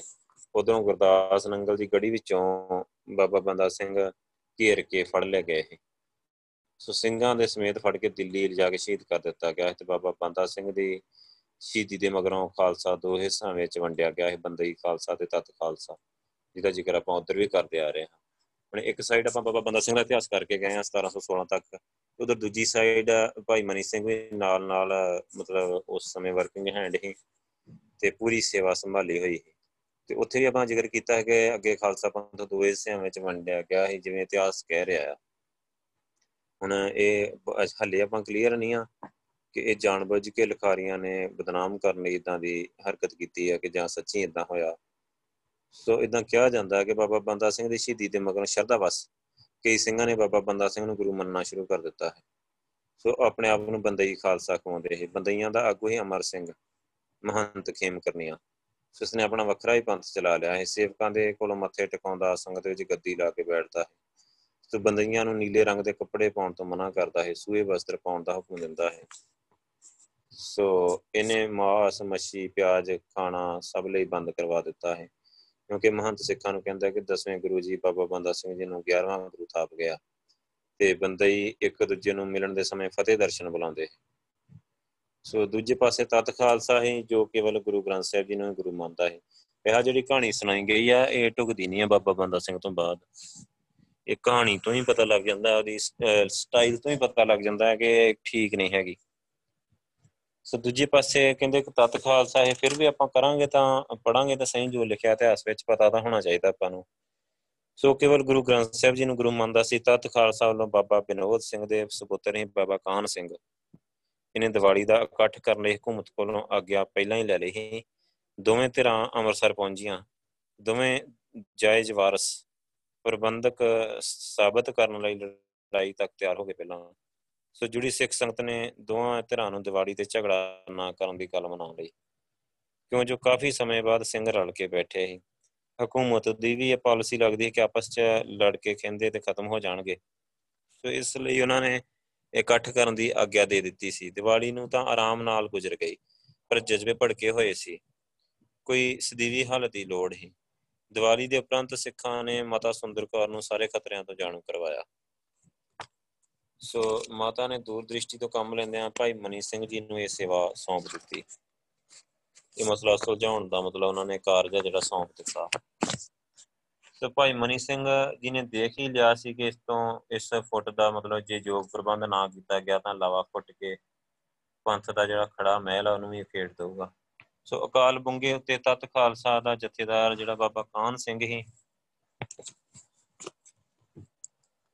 ਸੋ ਤੇ ਝੰਡਾ ਬੁੰਗਾ ਹੀ ਇੱਕ ਉਹਦੇ ਉੱਤੇ ਭਾਈ ਅਮਰ ਸਿੰਘ ਮੰਤ ਕੇਮ ਕਰਨੀਆਂ ਵਾਲੇ ਨੇ ਕਬਜ਼ਾ ਕਰ ਲਿਆ। ਸੋ ਸਿੱਖਾਂ ਵਿੱਚ ਰੋਸ ਸਮੇਂ, ਉਸ ਸਮੇਂ ਰੋਸ ਬਹੁਤ ਵੱਧ ਗਿਆ। ਜਦੋਂ ਅਮਰ ਸਿੰਘ ਮਹੰਤ ਮਤਲਬ ਰਥਾਂ ਉੱਤੇ ਗਦੇਲੇ ਲਾ ਕੇ ਦਰਬਾਰ ਸਾਹਿਬ ਤੱਕ ਆ ਗਿਆ। ਸੋ ਵਿਸਾਖੀ ਵਾਲੇ ਦਿਨ ਦਿਹਾੜੇ ਭਾਈ ਮਾਨੀ ਸਿੰਘ ਨੇ ਤਜਵੀਜ਼ ਪੇਸ਼ ਕੀਤੀ ਕਿ ਨਿਤ ਦਾ ਝਗੜਾ ਮਟਾਉਣ ਲਈ ਤੇ ਪ੍ਰਬੰਧ ਕਿਸ ਦੇ ਹੱਥ ਹੋਣਾ ਚਾਹੀਦਾ, ਵਾਰਸ ਕੌਣ ਆ? ਇਹਦਾ ਫੈਸਲਾ ਕਰਨ ਲਈ ਹਰ ਕੀ ਪੌੜੀ ਵਿਖੇ ਪਰਚੀਆਂ ਪਾਈਆਂ ਜਾਣ। ਸੋ ਇਹ ਦੋ ਦੋਵੇਂ ਤਰ੍ਹਾਂ ਮੰਨ ਗਿਆ। ਹੁਣ ਇਹ ਇਹ ਵੀ ਗੱਲ ਆ ਜਿਹੜੀ, ਇਹ ਵੀ ਟੁਕਵੀਂ ਨਹੀਂ ਹੈਗੀ ਕਿ ਭਾਈ ਮਨੀ ਸਿੰਘ ਨੇ ਪਰਚੀਆਂ ਪਾਈਆਂ। ਜਿਹੜੀਆਂ ਪਰਚੀਆਂ ਵਾਲੀਆਂ ਗੱਲਾਂ ਉਹਨਾਂ ਬੜੀਆਂ ਚੱਲਦੀਆਂ ਹੁਣ ਵੀ। ਕਿ ਪਰਚੀ ਲਿਖ ਕੇ ਪਾ ਦਿਓ ਜੀ, ਗੱਡੀ ਦੇ ਵਿੱਚ ਘੁਮਾ ਕੇ ਤੇ ਕੱਢ ਲਓ। ਪਰਚੀ ਤੇ ਕੁਝ ਵੀ ਫੈਸਲਾ ਨਾ ਲਿਖ ਲੈਣੇ ਗੁਰੂ ਸਾਹਿਬ ਨੂੰ ਅਰਦਾਸ। ਸੋ ਇਦਾਂ ਦਾ ਕਾਫੀ ਚੱਲਦਾ ਰਹਿੰਦਾ ਆ। ਇੱਕ ਨਾ ਹੁਣ ਵੀ ਲੋਕੀ ਕਈ ਇਦਾਂ ਨਾ ਗੁਰੂ ਸਾਹਿਬ ਨੂੰ ਅਰਦਾਸ ਕਰਕੇ ਤੇ ਪਰਚੀਆਂ ਰੱਖ ਦਿੰਦੇ, ਗੁਰੂ ਸਾਹਿਬ ਦੇ ਕੋਲ ਅੱਗੇ ਤੇ ਬੱਚਿਆਂ ਕੋਲ ਚੁਕਾ ਦਿੰਦੇ ਆ। ਸੋ, ਪਰ ਆਪਾਂ ਨੂੰ ਪਤਾ ਹੈ ਕਿ ਇਹ ਭਾਈ ਮਨੀ ਸਿੰਘ ਤੇ ਇਦਾਂ ਫੈਸਲਾ ਨਹੀਂ ਕਰ ਸਕਦੇ। ਹੁਣ ਆਪਾਂ ਕੋਈ ਗੱਲ ਪੁੱਛਣੀ ਤੇ ਕਿਦਾਂ ਫੈਸਲਾ ਕਰਦੇ ਆ ਭਲਾ।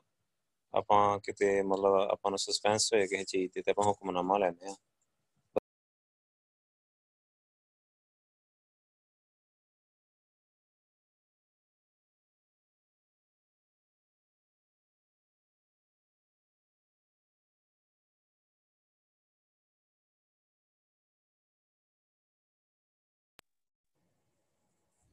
ਵਾਹਿਗੁਰੂ। ਵਾਹਿਗੁਰੂ, ਆਵਾਜ਼ ਆ ਰਹੀ ਹੈ? ਵਾਹਿਗੁਰੂ। ਵਾਹਿਗੁਰੂ। ਵਾਹਿਗੁਰੂ। ਸੋ ਕਹਿੰਦੇ ਕਿ ਇਹ ਜਦੋਂ ਇਹ ਜਿਹੜੀਆਂ ਪਰਚੀਆਂ ਵਾਲੀਆਂ ਗੱਲਾਂ ਆ, ਇੱਥੋਂ ਮਤਲਬ ਇਹ ਸਾਰੀਆਂ ਗੱਲਾਂ ਜਿਹੜੀਆਂ ਇਹ ਵਿਅਰਥ ਲੱਗਦੀਆਂ। ਆ ਸੋ ਭਾਈ ਮਨੀ ਸਿੰਘ ਨੇ ਕੀ ਕਿਹਾ ਕਿ ਹਰ ਕੀ ਪੌੜੀ ਆ ਦਰਬਾਰ ਸਾਹਿਬ ਦੇ ਬੈਕ ਸਾਈਡ ਜਿੱਥੋਂ ਲੋਕੀ ਘੁੰਮ ਕੇ ਤੇ ਚੁਲਾ ਲੈਂਦੇ ਹੁੰਦੇ ਆ। ਸੋ ਉਹ ਉਹਨੂੰ ਹਰ ਕੀ ਪੌੜੀ ਕਹਿੰਦੇ ਆ। ਸੋ ਹਰ ਕੀ ਪੌੜੀ 'ਚ ਉਹਨਾਂ ਨੇ ਕੀ ਕੀਤਾ ਜਿਹਨੇ ਇੱਥੇ ਲਿਖਿਆ ਗਿਆ ਇਤਿਹਾਸ ਵਿੱਚ ਕਿ ਉਹਨਾਂ ਨੇ ਦੋ ਪਰਚੀਆਂ ਲਿਖ ਲਈਆਂ ਮਤਲਬ। ਸੋ ਇੱਕ ਨਾ ਇੱਕ ਚਿੱਟ ਹੀ ਮਤਲਬ ਉਹਦੇ ਉੱਤੇ ਲਿਖ ਦਿੱਤਾ ਬੰਦੇ ਹੀ ਖਾਲਸੇ ਦਾ ਜੰਗੀ ਨਾਰਾ ਫਤਿਹ ਦਰਸ਼ਨ ਤੇ ਦੂਜੀ ਪਰਚੀ ਤੇ ਵਾਹਿਗੁਰੂ ਜੀ ਕੀ ਫਤਿਹ ਲਿਖ ਕੇ ਤੇ ਹਰ ਕੀ ਪੌੜੀ ਦੇ ਅੰਮ੍ਰਿਤ ਸਰੋਵਰ ਵਿੱਚ ਸੁੱਟ ਦਿੱਤੀਆਂ। ਤੇ ਫੈਸਲਾ ਇਹ ਹੋਇਆ ਕਿ ਜਿਹੜੀ ਪਰਚੀ ਪਹਿਲਾਂ ਤਰ ਕੇ ਆਊਗੀ, ਉਹੀ ਗੁਰਦੁਆਰਿਆਂ ਦੀ ਸੰਭਾਲ ਦਾ ਆਗੂ ਮਿੱਥ ਲਿਆ ਜਾਊਗਾ। ਕਹਿੰਦੇ ਕਿ ਵਾਹਿਗੁਰੂ ਦੇ ਭਾਣੇ 'ਚ ਵਾਹਿਗੁਰੂ ਜੀ ਕੀ ਫਤਿਹ ਵਾਲੀ ਪਰਚੀ ਉੱਪਰ ਆ ਕੇ ਤਰਨ ਲੱਗੀ ਤੇ ਪੰਥ ਨੇ ਜਕਾਰੇ ਛੱਡੇ। ਇਸ ਤਰ੍ਹਾਂ ਭਾਈ ਮਨੀ ਸਿੰਘ ਦੇ ਵਿੱਚ ਪੈ ਜਾਣ ਤੇ ਸਿਆਣਪ ਨਾਲੇ ਅਮਨਾ, ਇਹ ਜਿਹੜਾ ਝਗੜਾ ਸੀ, ਇਹ ਅਮਨਾ ਮਾਨ ਦੇ ਨਾਲ ਨਜਿੱਠਿਆ ਗਿਆ ਤੇ ਭਰਾਵਾਂ ਦਾ ਭਰਾਵਾਂ ਹੱਥੋਂ ਖੂਨ ਹੋਣ ਤੋਂ ਡੁੱਲ ਗਿਆ, ਇੱਕ ਵਾਰੀ ਬਚਾਅ ਹੋ ਗਿਆ, ਫੈਸਲਾ ਹੋ ਗਿਆ। ਸੋ ਇਸ ਲਈ ਬਹੁਤ ਸਾਰੇ ਬੰਦਈਆਂ ਨੇ ਤਤ ਖਾਲਸਾ ਵਿੱਚ ਅਭੇਦ ਹੋਣ ਦਾ ਐਲਾਨ ਕਰ ਦਿੱਤਾ। ਪਰ ਅਮਰ ਸਿੰਘ ਮਹੰਤ ਨੇ ਲਾਹੌਰਾ ਸਿੰਘ ਦੇ ਰਾਹੀਂ ਇਹ ਫੈਸਲਾ ਖਾਲਸਾ ਜੀ ਨੂੰ ਸੁਣਾਇਆ ਕਿ ਉਸ ਕਿਸੇ ਸ਼ਕਲ ਵਿੱਚ ਵੀ ਇਹ ਫੈਸਲਾ ਨਹੀਂ ਮੰਨਦਾ। ਸੋ ਉਸਨੇ ਤਾਕਤ ਅਜਮਾਈ ਦੀ ਵੀ ਗੱਲ ਕੀਤੀ। ਤੇ ਇਸ ਤੇ ਇਹ ਵਿਚਾਰ ਹੋਈ ਕਿ ਬਾਬਾ ਕਾਨ ਸਿੰਘ ਦਾ ਪੁੱਤਰ ਹੈ ਨਾ, ਜਿਹੜਾ ਮੇਰੀ ਸਿੰਘ, ਉਹਨੂੰ ਮੀਰੀ ਸਿੰਘ ਵੀ ਕਹਿੰਦੇ ਲਾਹੌਰਾ ਸਿੰਘ ਦਾ ਪੁੱਤਰ ਹੀ ਸੰਗਤ ਸਿੰਘ ਝੰਡੇ ਪੁੰਗੇ ਦੇ ਪਾਸ ਕੁਸ਼ਤੀ ਕੋਲ ਲੈਣਾ ਮਤਲਬ। ਸੋ ਜੋ ਜਿੱਤ ਜਾਏ, ਉਹੀ ਪ੍ਰਬੰਧਕ ਦੇ ਵਾਰਸ। ਕੁਸ਼ਤੀ ਘੁਲੀ ਗਈ ਤੇ ਇੱਕੋ ਇੱਕੋ ਹੀ ਹੱਥ ਵਿੱਚ ਮੇਰੀ ਸਿੰਘ ਨੇ ਸੰਗਤ ਸਿੰਘ ਨੂੰ ਹਰਾ ਦਿੱਤਾ। ਲਾਹੌਰਾ ਸਿੰਘ ਨੇ ਤਾਂ ਹੱਥ ਜੋੜ ਕੇ ਖਿਮਾ ਮੰਗ ਲਈ। ਖਾਲਸੇ ਨਾਲ ਮੋੜ ਲੜ ਮਤਲਬ ਮਰਨ ਦਾ ਪ੍ਰਣ ਕੀਤਾ। ਸੋ ਪਰ ਫਿਰ ਅਮਰ ਸਿੰਘ ਮਹੰਤ ਫਿਰ ਵੀ ਡਟਿਆ ਰਿਹਾ। ਹੁਣ ਖਾਲਸਾ ਜੀ ਕੋਲੋਂ ਰਿਹਾ ਨਾ ਗਿਆ। ਸੋ ਉਹਨਾਂ ਨੇ ਬਨਈਆਂ ਨੂੰ ਮਾਰ-ਮਾਰ ਕੇ ਦਰਬਾਰ ਸਾਹਿਬ ਤੋਂ ਬਾਹਰ ਧਕੇਲ ਦਿੱਤਾ। ਇਸੇ ਲੜਾਈ ਵਿੱਚ ਝਗੜੇ 'ਚ ਜਿਹੜਾ ਮਹੰਤ ਅਮਰ ਸਿੰਘ ਹੀ ਮਾਰਿਆ ਗਿਆ, ਤਦ ਖਾਲਸੇ ਦਾ ਦਰਬਾਰ ਸਾਹਿਬ ਤੇ ਕਬਜ਼ਾ ਹੋ ਗਿਆ।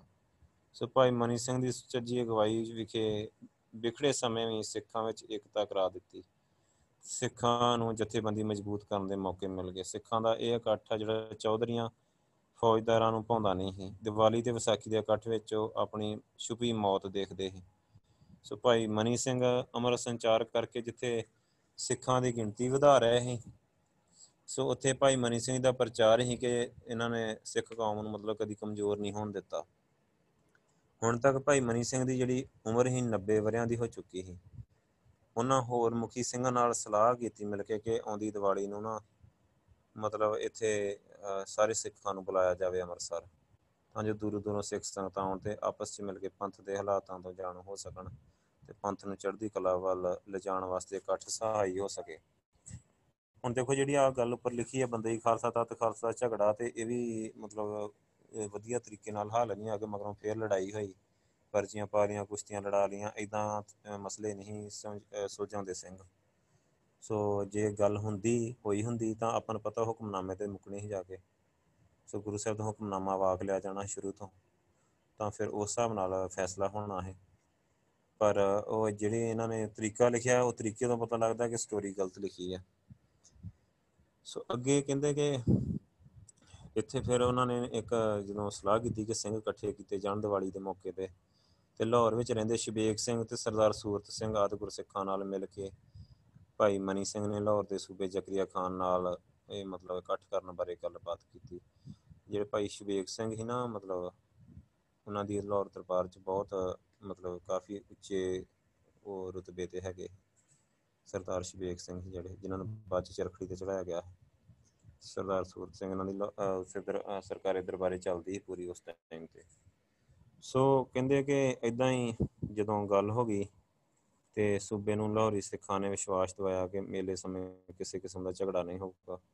ਸੋ ਇਹ ਗੱਲ ਦੀ ਜਾਮਨ ਬਣ ਗਿਆ ਜ਼ਕਰੀਆ ਖਾਨ ਨੇ 10000 ਮਤਲਬ ਟੈਕਸ ਮੰਗਿਆ, ਜੋ ਮੇਲੇ ਦੇ ਮਗਰੋਂ ਭਾਈ ਮਨੀ ਸਿੰਘ ਨੇ ਦੇਣਾ ਪ੍ਰਵਾਨ ਕਰ ਲਿਆ। ਮੇਲਾ 10 ਦਿਨ ਤੱਕ ਲਗਾਉਣ ਦੀ ਇਜਾਜ਼ਤ ਮਿਲੀ। ਦੂਰ ਦਰਾਡੇ ਤੋਂ ਸਿੰਘਾਂ ਨੂੰ ਅੰਮ੍ਰਿਤਸਰ ਇਕੱਤਰ ਹੋਣ ਲਈ ਭਾਈ ਮਨੀ ਸਿੰਘ ਨੇ ਸੁਨੇਹੇ ਭੇਜ ਦਿੱਤੇ। ਸੋ ਉਧਰ ਲਾਹੌਰ ਵਿਖੇ ਸਿੱਖ ਪੰਥ ਦੇ ਜਿਹੜੇ ਧਰੋਹੀ ਸੀ ਹਰ ਭਗਤ ਨਿਰੰਜਨੀਆਂ। ਸ਼ੀਨੇ ਦਾ ਇੱਕ ਕਰਮਾ ਤੇ ਇਹ ਸ਼ੀਨਾ ਵੀ ਇੱਥੇ ਹੀ ਆ ਜੰਡਿਆਲੇ ਦੇ ਲਾਗੇ ਆ ਤੇ ਆਹ ਆਪਣੇ ਲਾਗੇ ਜੰਡਿਆਲਾ ਗੁਰੂ ਆ ਜਿਹਨੂੰ ਕਹਿੰਦੇ। ਇਸੋਂ ਇੱਥੋਂ ਦਾ ਇਹ ਹਰ ਭਗਤ ਨਿਰੰਜਨੀਆ ਹੈ ਬਾਬੇ ਹੰਦਾਲ ਦੀ ਔਲਾਦ ਵਿੱਚੋਂ ਗਾਂ ਤੇ ਉਹਦੀ ਚੌਥੀ ਪੰਜਵੀਂ ਪੀੜ੍ਹੀ ਸੀ। ਸੋ ਉਹ ਇੱਕ ਹੈਗਾ ਹੈ ਇਹਦੇ ਲਾਗੇ ਹੀ ਸ਼ੀਨਾ ਪਿੰਡ ਆ, ਪਰੇ ਉੱਥੋਂ ਦਾ ਕਰਮਾ ਹੈ ਇਹ ਵੀ ਮਤਲਬ ਸਿੱਖਾਂ ਦੇ ਵਿਰੁੱਧ ਹੀ ਸੋ ਇਹਨਾਂ ਨੇ ਜਾ ਕੇ ਮਤਲਬ ਨਾ ਮੁਖਬਰੀਆਂ ਨੇ ਜਾ ਕੇ ਸੂਬੇ ਦੇ ਕੰਨ ਭਰੇ ਕਿ ਸਿੰਘਾਂ ਨੂੰ ਇੱਕੋ ਵਾਰੀ ਖਤਮ ਕਰਨ ਦਾ ਚੰਗਾ ਮੌਕਾ ਤੇ ਇਸ ਤੋਂ ਵਧੀਆ ਮੌਕਾ ਹੋਰ ਨਹੀਂ ਮਿਲਣਾ। ਲਾਹੌਰ ਦੇ ਸੂਬੇ ਨੂੰ ਇਹ ਗੱਲ ਜੱਜ ਗਈ। ਸੋ ਉਹਨਾਂ ਨੇ ਸਿੱਖਾਂ ਦੇ ਇਕੱਠ ਨੂੰ ਜਾਲ ਵਿੱਚ ਆਇਆ, ਇੱਕ ਸ਼ਿਕਾਰ ਸਮਝਦਾ ਹੈ ਉਹਦੀ ਵਿਉਂਸ ਸੀ ਕਿ ਜੁੜੇ ਖਾਲਸੇ ਨੂੰ ਦੀਵਾਲੀ ਦੀ ਰਾਤ ਘੇਰਾ ਪਾ ਕੇ ਤੋਪਾਂ ਨਾਲ ਉਡਾ ਦਿੱਤਾ ਜਾਏ। ਸੋ ਜ਼ਕਰੀਆ ਖਾਨ ਦੀ ਇਹ ਚਾਲ ਸੀ ਕਿ ਦੀਵਾਨ ਲਖਪਤ ਰਾਏ ਨੂੰ ਭਾਰੀ ਫੌਜ ਦੇ ਕੇ ਰਾਮ ਤੀਰਥ ਭੇਜਿਆ ਜਾਏ। ਤੇ ਦੀਵਾਲੀ ਦੀ ਰਾਤ ਨੂੰ ਹਮਲਾ ਬੋਲ ਕੇ ਤੇ ਸਿੱਖਾਂ ਦੇ ਮਤਲਬ ਕਤਲੇਆਮ ਕੀਤਾ ਜਾਵੇ। ਉਧਰ ਸੂਬਾ ਇਹ ਸਾਜ਼ਿਸ਼ ਅ, ਕਰ ਰਿਹਾ ਹੈ ਇਧਰ ਸਿੰਘ ਵੀ ਮਤਲਬ ਅਣਜਾਣ ਨਹੀਂ ਸੀ। ਸੋ ਉਹਨਾਂ ਨੇ ਇਹ ਸਾਜ਼ਿਸ਼ ਦਾ ਜਿਹੜਾ ਸਮਾਚਾਰ ਆ ਲਾਹੌਰੀ ਸਿੰਘਾਂ ਨੇ ਸੂਈਏ ਦੁਆਰਾ ਭਾਈ ਮਨੀ ਸਿੰਘ ਜੀ ਤੱਕ ਪਹੁੰਚਾ ਦਿੱਤਾ। ਭਾਈ ਮਨੀ ਸਿੰਘ ਨੇ ਉਸੇ ਸਮੇਂ ਦੂਰ ਦਰਾਡੇ ਸਿੰਘਾਂ ਨੂੰ ਸੁਨੇਹੇ ਤੇ ਚਿੱਠੀਆਂ ਦੁਬਾਰੇ ਭੇਜ ਦਿੱਤੀਆਂ ਕਿ ਦੀਵਾਲੀ ਦੇ ਇੱਥੇ ਮੌਕੇ ਤੇ ਅੰਮ੍ਰਿਤਸਰ ਨਹੀਂ ਆਉਣਾ। ਸੋ ਉਹਨਾਂ ਨੂੰ ਦੱਸ ਵੀ ਦਿੱਤਾ ਕਿ ਸੂਬੇ ਦੀ ਨੀਅਤ ਠੀਕ ਨਹੀਂ ਹੈਗੀ।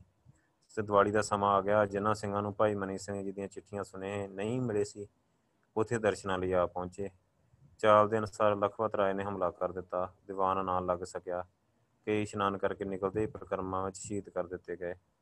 ਭਾਈ ਮਨੀ ਸਿੰਘ ਨੇ ਰੂਸ ਮਨਾਇਆ। ਹਕੂਮਤ ਨੇ ਕਰਮਚਾਰੀਆਂ ਕੋਲ ਸਾਜ਼ਿਸ਼ ਤੇ ਕਤਲੇਆਮ ਦੀ ਨਿਖੇਧੀ ਕਰ ਭੇਜੀ। ਪਰ ਉਲਟਾ ਜ਼ਕਰੀਆ ਖਾਨ ਨੇ 10000 ਰੁਪਏ ਦੀ ਮੰਗ ਕੀਤੀ ਮਤਲਬ ਉਸ ਸਮੇਂ। ਜਿਹੜਾ ਉਹਨੇ ਭਾਈ ਮਨੀ ਸਿੰਘ ਨੇ ਦੇਣਾ ਪ੍ਰਵਾਨ ਕੀਤਾ ਹੈ। ਸੋ ਕਈ ਜਗ੍ਹਾ ਤੇ 5000 ਵੀ ਲਿਖਿਆ, ਕਈ ਜਗ੍ਹਾ ਤੇ 10000 ਲਿਖਿਆ।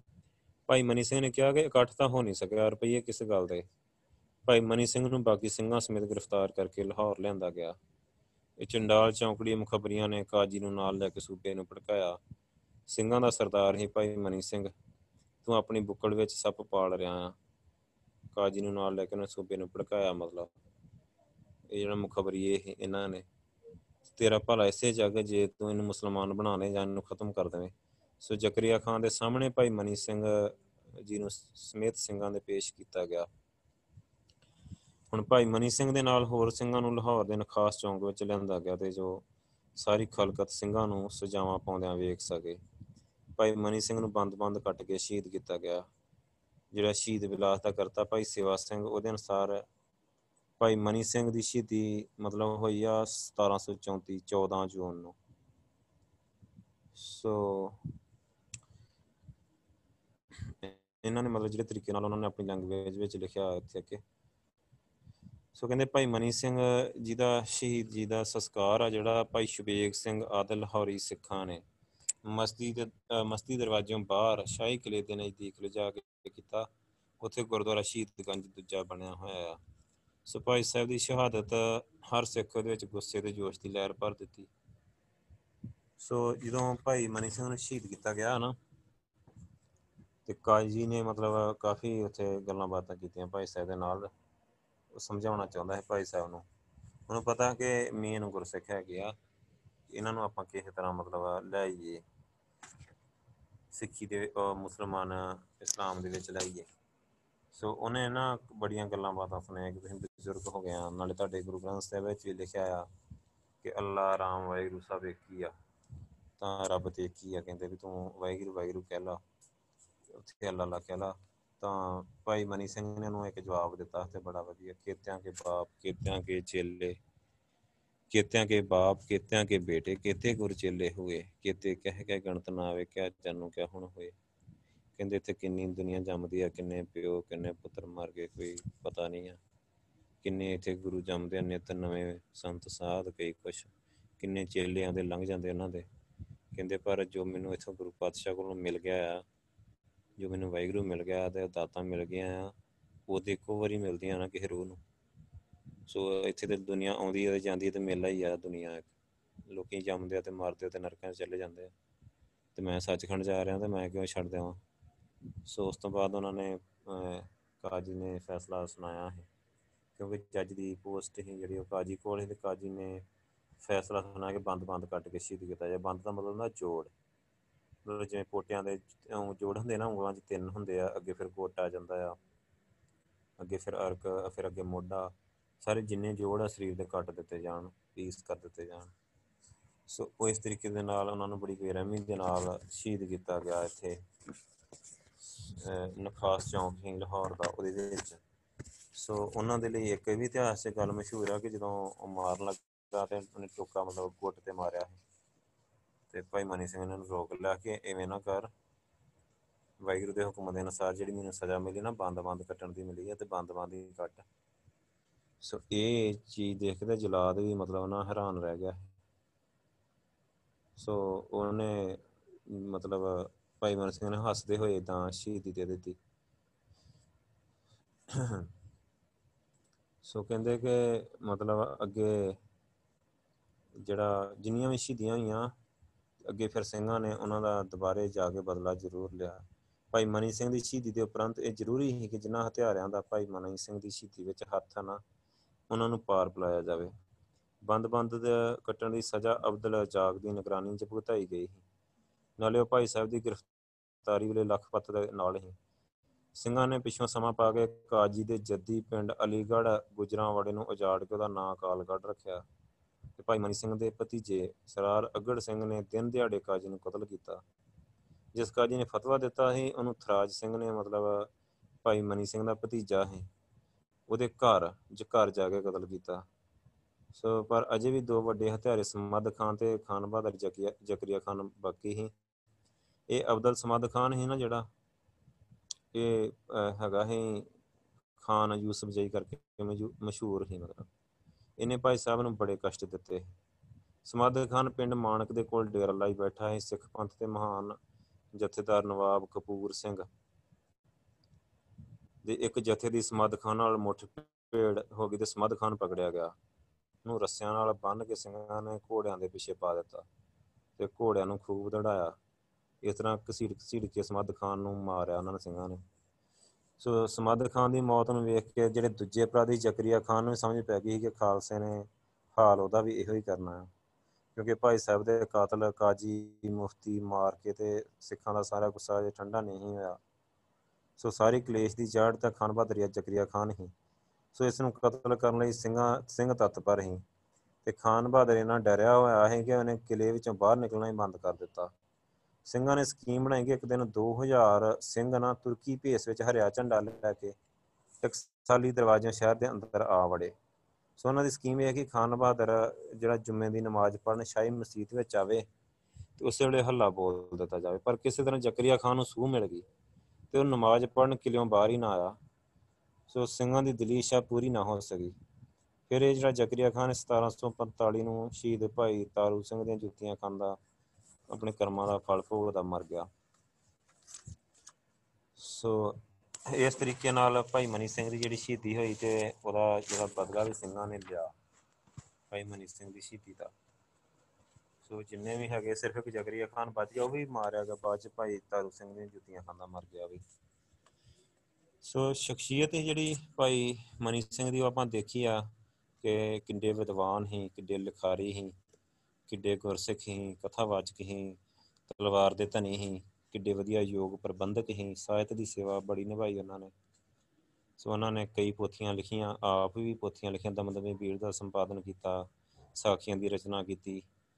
ਸੋ ਇਹਨਾਂ ਨੇ ਇੱਥੇ ਲਿਖਿਆ ਕਿ ਦਸਮ ਗ੍ਰੰਥ ਦੀ ਰਚਨਾ ਕੀਤੀ। ਪਰ ਉਹ ਆਪਾਂ ਨੂੰ ਪਤਾ ਕਿ ਉਹ ਭਾਈ ਮਨੀ ਸਿੰਘ ਦੇ ਨਾਂ ਤੇ ਕੁਝ ਪੁਸਤਕਾਂ ਜਿਹੜੀਆਂ ਮੜੀਆਂ ਗਈਆਂ ਆ ਸੋ ਅੱਗੇ ਗਿਆਨ ਰਤਨਾਵਲੀ ਤੇ ਭਗਤ ਰਤਨਾਵਲੀ ਦੋ ਰਚਨਾਵਾਂ ਭਾਈ ਮਨੀ ਸਿੰਘ ਦੀਆਂ ਬੜੀਆਂ ਪ੍ਰਸਿੱਧ ਆ। ਸੋ ਇਹ ਮੰਨੀਆਂ ਜਾਂਦੀਆਂ ਆ। ਕੁਝ ਟੀਕੇ ਵੀ ਉਹਨਾਂ ਦੇ ਨਾਮ ਨਾਮ ਦੇ ਨਾਲ ਸੰਬੰਧਿਤ ਆਉਂਦੇ ਆ। ਸੋ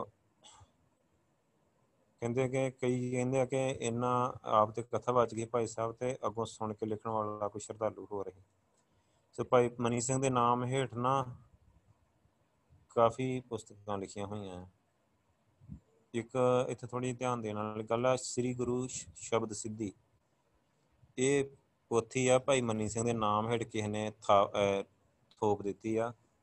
ਇਦਾਂ ਦੀ ਪੋਥੀ ਭਾਈ ਸਾਹਿਬ ਕਦੀ ਨਹੀਂ ਲਿਖ ਸਕਦੇ, ਉਹਦੇ ਜੰਤਰਾਂ ਮੰਤਰਾਂ ਦੇ ਟੂਣੇ ਟਾਣਿਆਂ ਦੀਆਂ ਗੱਲਾਂ ਸਾਰੀਆਂ ਜਿਹੜੀਆਂ ਲਿਖੀਆਂ ਹੋਈਆਂ। ਸੋ ਇੱਥੋਂ ਪਤਾ ਲੱਗਦਾ ਕਿ ਇਹ ਗੁਰਸਿੱਖਾਂ ਦਾ ਨਾਂ ਕਿਦਾਂ ਵਰਤਦੇ ਆ, ਜਿਵੇਂ ਪਿਛੇ ਦੋ ਵਿਆਹਾਂ ਵਾਲੀ ਗੱਲ ਵੀ ਤੇ ਆ ਵੀ ਹੀ ਇਦਾਂ ਦੀਆਂ ਕਈ ਗੱਲਾਂ ਵਿੱਚ ਹੈਗੀਆਂ ਆ। ਸੋ ਇਸ ਤਰੀਕੇ ਦੇ ਨਾਲ ਜਿਹੜੇ ਭਾਈ ਮਨੀ ਸਿੰਘ ਸੀ ਇੱਕ ਮਹਾਨ ਯੋਧੇ ਯੋਗ ਪ੍ਰਬੰਧਕ ਤੇ ਸਫਲ ਆਗੂ ਸੀ। ਉਹਨਾਂ ਨੇ ਗੁਰੂ ਸਾਹਿਬ ਤੋਂ ਬਾਅਦ ਪੰਥ ਨੂੰ ਸੰਭਾਲੀ ਰੱਖਿਆ। ਮਤਲਬ ਬਿਖ- ਬਿਖਰਨ ਨਹੀਂ ਦਿੱਤਾ। ਗਾਈਡ ਕਰਦੇ ਰਹੇ ਸਾਰੇ ਪੰਥ ਨੂੰ। ਤੇ ਅੰਮ੍ਰਿਤਸਰ ਬੈਠ ਕੇ ਤੇ ਉਹਨਾਂ ਇੱਕ ਤਰੀਕੇ ਦੇ ਨਾਲ ਨਾ ਪੂਰਾ ਕੋਆਰਡੀਨੇਟਰ ਦਾ ਕੰਮ ਕੀਤਾ ਹੈ ਉੱਥੇ। ਮਤਲਬ ਸਾਰੇ ਤਾਲਮੇਲ ਬਿਠਾ ਛੱਡਿਆ ਸਾਰੇ ਪਾਸੇ ਅਹ ਸਾਰੇ ਸਿੰਘਾਂ ਦੇ ਨਾਲ, ਸਾਰੇ ਜਥਿਆਂ ਦੇ ਨਾਲ। ਕਿਉਂਕਿ ਸਿੱਖ ਸੰਗਤ ਅਲੱਗ-ਅਲੱਗ ਥਾਵਾਂ ਤੇ ਰਹਿੰਦੀ ਸੀ। ਸੋ ਉੱਥੋਂ ਤੋਂ ਜਿੱਥੋਂ ਜਿੱਥੋਂ ਦੇ ਜਥੇਦਾਰ ਹੁੰਦੇ ਸੀ ਜਿੱਥੇ ਵੀ ਸਿੱਖ ਰਹਿੰਦੇ ਸੀ, ਉੱਥੇ ਇੱਕ ਜਥਾ ਪੂਰਾ ਹੁੰਦਾ ਹੈ ਸੋ ਸਾਰੇ ਜਥਾਂ ਜਥੇਦਾਰਾਂ ਦੇ ਨਾਲ ਭਾਈ ਸਾਹਿਬ ਗੱਲਬਾਤ ਕਰਦੇ ਰਹਿੰਦੇ ਤੇ ਸਾਰਿਆਂ ਨੂੰ ਇੱਕ ਦੂਜੇ ਦੀ ਖਬਰ ਸਾਰੇ ਸਿੱਖ ਪੰਥ ਨੂੰ ਉਹਨਾਂ ਨੇ ਸੰਭਾਲੀ ਰੱਖਿਆ। ਬਹੁਤ ਵੱਡੀ ਸੇਵਾ ਭਾਈ ਮਨੀ ਸਿੰਘ ਨੇ ਨਿਭਾਈ। ਸੋ ਇਹ ਹੁਣ ਆ ਗਿਆ ਅ, ਆਪਣਾ ਇਤਿਹਾਸ ਆ ਗਿਆ ਜ਼ਕਰੀਆ ਖਾਨ ਤੱਕ ਤੇ ਇੱਥੋਂ ਹੀ ਫਿਰ ਅੱਗੇ ਹੁਣ ਮਿਸਲਾਂ ਨੇ ਜ਼ੋਰ ਫੜ ਲਿਆ ਤੇ ਨਵਾਬ ਕਪੂਰ ਸਿੰਘ ਨੇ ਜਿਹੜਾ ਅਟੈਕ ਕੀਤਾ ਨਾ ਜਾ ਕੇ ਜਿਹੜਾ ਪਲਾਨ ਭਾਈ ਮਨੀ ਸਿੰਘ ਦੀ ਸ਼ਹੀਦੀ ਦਾ ਬਦਲਾ ਲੈਣ ਲਈ ਕਿ ਭੇਸ ਬਦਲ ਕੇ ਜਿਵੇਂ ਸਿੰਘ ਜਾ ਵੜੇ ਲਾਹੌਰ ਤੇ ਉਹ ਡਰਦਾ ਬਾਹਰ ਹੀ ਨਹੀਂ ਆਇਆ। ਨਾ ਉਹਨੇ ਰੱਖਿਆ ਸੀ ਖਾਨ ਬਹਾਦਰ ਜ਼ਕਰੀਆ ਖਾਨ ਤੇ ਸਿੰਘਾਂ ਦੇ ਸਿਰਾਂ ਦਾ ਮੁੱਲ ਵੀ ਪਾਇਆ ਇਹਨੇ, ਜ਼ਕਰੀਏ ਨੇ। ਪਰ ਇਹ ਡਰਦਾ ਬਾਹਰ ਹੀ ਨਹੀਂ ਆਇਆ ਮੁੜ ਕੇ ਕਿਲੇ ਵਿੱਚੋਂ। ਕਦੇ ਬਾਹਰ ਨਹੀਂ ਨਿਕਲਿਆ, ਅੰਦਰ ਹੀ ਵੜਿਆ ਰਿਹਾ ਜਿੰਨਾ ਚਿਰ ਜੀਆ ਮੁੜ ਕੇ। ਫਿਰ ਵੀ ਭਾਈ ਤਾਰੂ ਸਿੰਘ ਨੇ ਜੁੱਤੀਆਂ ਖਾਂਦਾ ਇਹ ਮਾਰਿਆ ਗਿਆ ਹੈ ਸੋ ਇੱਥੋਂ ਤੱਕ ਹੀ ਭਾਈ ਮਨੀ ਸਿੰਘ ਦਾ ਜਿਹੜਾ ਇਤਿਹਾਸ ਆ ਸੋ ਆਪਾਂ ਹੁਣ ਦੇਖ ਲਓ ਵੀ ਕਿੱਦਾਂ ਦੀ ਸਿੱਖਿਆ ਮਿਲਦੀ ਆਪਾਂ ਨੂੰ ਭਾਈ ਮਨੀ ਸਿੰਘ ਦੇ ਜੀਵਨ ਤੋਂ ਆਲ ਰਾਊਂਡਰ ਹੀ ਪੂਰੇ। ਕਿਵੇਂ ਸੇਵਾ ਨਿਭਾਈ? ਤੇ 95 ਸਾਲ ਦੀ ਉਮਰ 'ਚ ਜਾ ਕੇ ਉਹਨਾਂ ਦੀ ਸ਼ਹੀਦੀ ਹੋਈ ਸੀ। ਕਿੰਨੀ ਬਜ਼ੁਰਗ ਉਮਰ ਵਿੱਚ ਤੇ ਸਿੰਘਾਂ ਨੇ ਫੈਸਲਾ ਵੀ ਕਰ ਲਿਆ ਕਿ ਚੱਲ ਇਹ 10000 ਰੁਪਇਆ ਮੰਗਦਾ, ਆਪਾਂ ਦੇ ਦਿੰਨੇ ਇਕੱਠਾ ਕਰਕੇ। ਭਾਈ ਮਨੀ ਸਿੰਘ ਨੇ ਰੋਕ ਦਿੱਤਾ ਹੈ ਭਾਈ ਸਾਹਿਬ ਕਹਿੰਦੇ ਸੀ ਕਿ ਫਿਰ ਕੀ ਹੋਇਆ? ਕਹਿੰਦੇ ਮੈਂ ਵੈਸੇ ਵੀ ਹੁਣ ਮਾਰੀ ਜਾਣਾ 95 ਸਾਲਾਂ ਦਾ ਤਾਂ ਹੋ ਗਿਆ। ਤੇ ਗੁਰੂ ਗੁਰੂ ਸਾਹਿਬ ਦਾ ਪੈਸਾ ਹੈ ਕਿਤੇ ਪੰਥ ਦੇ ਭਲੇ ਤੇ ਲਾਇਓ। ਤੇ ਨਾਲੇ ਆਪਾਂ ਇਦਾਂ ਨਹੀਂ ਕਰਨਾ। ਸੋ ਭਾਈ ਸਾਹਿਬ ਦ੍ਰਿੜ ਰਹੇ।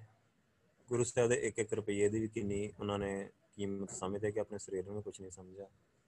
ਸੋ ਇੱਕ ਯੋਗ ਅਗਵਾਈ ਦਿੰਦੇ ਰਹੇ ਪੰਥ ਨੂੰ ਹਮੇਸ਼ਾ। ਹਰ ਤਰ੍ਹਾਂ ਦੀ ਸੇਵਾ ਨਿਭਾਈ ਉਹਨਾਂ ਨੇ। ਸੋ ਫਿਰ ਬੰਦ-ਬੰਦ ਕੱਟ ਕੇ ਉਹਨਾਂ ਨੂੰ ਸ਼ਹੀਦ ਕੀਤਾ ਗਿਆ। ਉਹਨਾਂ ਦੇ ਨਾਲ ਉਹਨਾਂ ਦੇ ਭਰਾ ਨੂੰ ਸ਼ਹੀਦ ਕੀਤਾ ਗਿਆ। ਸੋ ਇਸ ਤਰੀਕੇ ਦੇ ਨਾਲ ਮਤਲਬ ਸੇਵਕ ਕੀ ਉੜਕ ਨਿਭੀ ਪ੍ਰੀਤ। ਜੀਵਤ ਸਾਹਿਬ ਸੇਵੇ ਆਪਣਾ ਚਲਤੇ ਰੱਖਿਓ ਜੀਤ। ਸੋ ਇਦਾਂ ਦੇ ਗੁਰਸਿੱਖ ਸਾਡੇ ਰੋਲ ਮਾਡਲ ਆ, ਬਾਬਾ ਦੀਪ ਸਿੰਘ ਵਰਗੇ, ਭਾਈ ਮਨੀ ਸਿੰਘ ਵਰਗੇ, ਬਾਬਾ ਬੁੱਢਾ ਜੀ ਵਰਗੇ। ਸੋ ਇਹਨਾਂ ਨੂੰ ਆਪਣੇ ਹੀਰੋ ਸਮਝਣਾ ਹਮੇਸ਼ਾ ਹੀ ਤੇ ਰੋਲ ਮਾਡਲ ਆਪਣੇ ਦਸਵੇਂ ਪਾਤਸ਼ਾਹ, ਪਤਾ ਨਾ? ਸੋ ਇਹ, ਇਹਨਾਂ, ਇਹ ਵੀ ਆਪਣੇ ਰੋਲ ਮਾਡਲ, ਇਹ ਵੀ ਉਹਦਾ ਹੀ ਰੂਪ ਹੋ ਚੁੱਕੇ ਸੀ।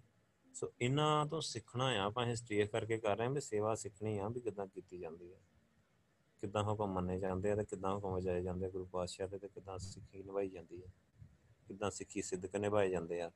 ਸੋ ਇਹ ਸਾਰੀਆਂ ਗੱਲਾਂ ਆਪਾਂ ਹੁਣ ਇੱਕ ਹੀ ਵਾਰ ਆਪਾਂ ਅੱਜ ਸ਼ਾਰਟ ਚ ਵੈਰੀ ਸ਼ਾਰਟ ਚ ਕੀਤਾ ਭਾਈ ਮਨੀ ਸਿੰਘ ਦਾ ਇਤਿਹਾਸ। ਸੋ ਹੁਣ ਦ੍ਰਿੜ ਕਰ ਲੈਣਾ ਚੰਗੀ ਤਰ੍ਹਾਂ, ਭਾਈ ਮਨੀ ਸਿੰਘ ਨੂੰ ਭੁੱਲਣਾ ਨਹੀਂ ਕਦੇ ਵੀ। ਸੋ ਕਿਤੇ ਕਥਾ ਵਿੱਚ ਯੂਜ਼ ਕਰਨਾ ਪਵੇ, ਕਿੰਨੀਆਂ ਘਟਨਾਵਾਂ ਉਹਨਾਂ ਦੀ ਜ਼ਿੰਦਗੀ ਦੀਆਂ। ਸੋ ਉਹ ਆਪਾਂ ਸਾਰੀਆਂ ਗੱਲਾਂ ਜਿੰਨੀਆਂ ਵੀ ਹਿਸਟਰੀ 'ਚ ਆਪਾਂ ਅਜੇ ਤੱਕ ਕਰਕੇ ਆਏ ਹਾਂ ਗੁਰੂ ਪਾਤਸ਼ਾਹ ਦੇ ਸਿੰਘਾਂ ਦੇ ਆਪਾਂ ਕਥਾ 'ਚ ਬਹੁਤ ਯੂਜ਼ ਹੁੰਦੀ ਹੈ ਹਿਸਟਰੀ ਮੇਨ ਗੱਲਾਂ ਜਿਹੜੇ ਮੇਨ ਇਵੈਂਟ ਆ, ਸਾਰੇ ਆਪਾਂ ਯੂਜ਼ ਕਰ ਸਕਦੇ ਹਾਂ ਸਮਝਾਉਣ ਦੇ ਲਈ ਸੰਗਤ ਨੂੰ ਅੱਗੇ। ਸੋ ਅੱਜ ਇੱਥੇ ਟਾਈਮ ਸਮਾਪਤ ਹੁੰਦਾ ਆ। ਵਾਹਿਗੁਰੂ ਜੀ ਕਾ ਖਾਲਸਾ, ਵਾਹਿਗੁਰੂ ਜੀ ਕੀ ਫਤਿਹ। ਕਿਸੇ ਦਾ ਕੋਈ ਸਵਾਲ ਆ ਹੁਣ ਤਾਂ ਤੁਸੀਂ ਪੁੱਛ ਸਕਦੇ ਆ ਵਾਹਿਗੁਰੂ। ਕਿਸੇ ਵੀ ਸਿੰਘ ਦਾ ਕੋਈ ਸਵਾਲ ਆ ਅੱਜ ਦੀ ਕਲਾਸ ਨੂੰ ਲੈ ਕੇ ਤਾਂ। ਹਾਂਜੀ ਭਾਈ ਜਰਨੈਲ ਸਿੰਘ ਜੀ, ਵਾਹਿਗੁਰੂ ਬੋਲੋ। ਹਾਂਜੀ, ਵਾਹਿਗੁਰੂ ਜੀ ਕਾ ਖਾਲਸਾ, ਵਾਹਿਗੁਰੂ ਜੀ ਕੀ ਵਾਹਿਗੁਰੂ ਜੀ ਕਾ ਖਾਲਸਾ ਵਾਹਿਗੁਰੂ ਜੀ ਕੀ ਫਤਿਹ। ਹਾਂਜੀ। ਵਾਹਿਗੁਰੂ ਜੀ ਜਿਸ ਤਰ੍ਹਾਂ ਤਤ ਖਾਲਸਾ ਤੇ ਬੰਦੇ ਹੀ ਖਾਲਸਾ ਦਾ ਹੋਇਆ ਜ਼ਿਕਰ ਅੱਜ। ਹਾਂਜੀ ਹਾਂਜੀ। ਹਾਂਜੀ ਹੈਲੋ ਹਾਂਜੀ ਹਾਂਜੀ। ਹਾਂਜੀ ਮੈਂ ਕਿਹਾ ਜਿਸ ਤਰ੍ਹਾਂ ਹਾਂਜੀ ਹਾਂਜੀ। ਵਾਹਿਗੁਰੂ ਜਿਸ ਤਰ੍ਹਾਂ ਦਸਵੇਂ ਪਾਤਸ਼ਾਹ ਜੀ ਸਾਰੇ ਸਿੱਖਾਂ ਸਾਹਮਣੇ ਨਾ ਹਜ਼ੂਰੀ ਵਿੱਚ ਗੁਰੂ ਗ੍ਰੰਥ ਸਾਹਿਬ ਜੀ ਨੂੰ ਗੁਰਤਾ ਗੱਦੀ ਜਿਸ ਤਰ੍ਹਾਂ ਸੌਂਪ ਗਏ ਸੀ। ਕਿ ਅੱਜ ਤੋਂ ਯਾਨੀ ਕਿ ਜੇ ਦੀ ਪਰੰਪਰਾ ਸਮਾਪਤ ਤੇ ਸ਼ਬਦ ਗੁਰੂ ਹੀ ਗੁਰੂ ਹੋ ਗਏ ਇਸ ਤੋਂ ਇਸ ਤੋਂ ਵੀ ਤੇ ਮਤਲਬ ਕਿ ਜਦੋਂ ਗੁਰੂ ਜੀ ਆਪਾਂ ਨੂੰ ਲੜ ਲਾ ਗਏ ਗੁਰੂ ਗ੍ਰੰਥ ਸਾਹਿਬ ਜੀ ਉਸ ਤੋਂ ਬਾਅਦ ਕੋਈ ਹੋ ਨਹੀਂ ਸਕਦਾ ਨਾ ਕਿ ਸਿੱਖ ਪੰਥ ਦੋ ਹਿੱਸਿਆਂ 'ਚ ਵੰਡਿਆ ਗਿਆ ਹੋਵੇ। ਹਾਂਜੀ ਵਾਹਿਗੁਰੂ ਇਸ ਤਰ੍ਹਾਂ ਸਾਰੇ ਸਿੰਘ ਦੇ ਉਦੋਂ ਕਿਨੇ 8 ਦੀ ਗੱਲ ਆ ਗੁਰਗੱਦੀ ਦਿੱਤੀ ਗੁਰੂ ਗ੍ਰੰਥ ਸਾਹਿਬ ਜੀ ਨੂੰ ਤੇ 10 ਦੇ ਵਿੱਚ ਸਿੰਘ ਆਈ ਦੀ ਛੇਤੀ ਥੋੜਾ। ਭੁੱਲ ਗਏ। ਹਾਂਜੀ ਹਾਂਜੀ ਬਿਲਕੁਲ ਬਿਲਕੁਲ ਜੀ ਹਾਂਜੀ। ਇਹ ਨਾਲੇ ਨੇ ਸੰਤੋਖ। ਸਿੰਘ ਨੇ ਲਿਖਿਆ ਇਹ ਥੋੜਾ ਜਿਹਾ ਨਾ ਆਪਾਂ ਇੱਥੇ ਖੋਜ ਕਰਾਂਗੇ ਇੱਥੇ ਗੜਬੜੀ ਹੈਗੀ ਆ। ਸੰਤੋਖ ਸਿੰਘ ਨੇ ਬੜੀ ਗੜਬੜੀ ਕੀਤੀ ਇਤਿਹਾਸ ਦੇ ਵਿੱਚ। ਹਾਂਜੀ ਬਿਲਕੁਲ ਬਿਲਕੁਲ ਹਾਂਜੀ। ਹਾਂਜੀ ਤੇ ਇਹ ਇੱਕ ਵਾਹਿਗੁਰੂ ਜੀ ਜਿਸ ਤਰ੍ਹਾਂ ਤੁਸੀਂ ਟਕਸਾਲਾ ਬਾਰੇ ਦੱਸਿਆ ਅੱਜ ਭਾਈ ਮੰਨੀ ਸਿੰਘ ਤੇ ਬਾਬਾ ਦੀਪ ਸਿੰਘ ਜੀ ਬਾਰੇ।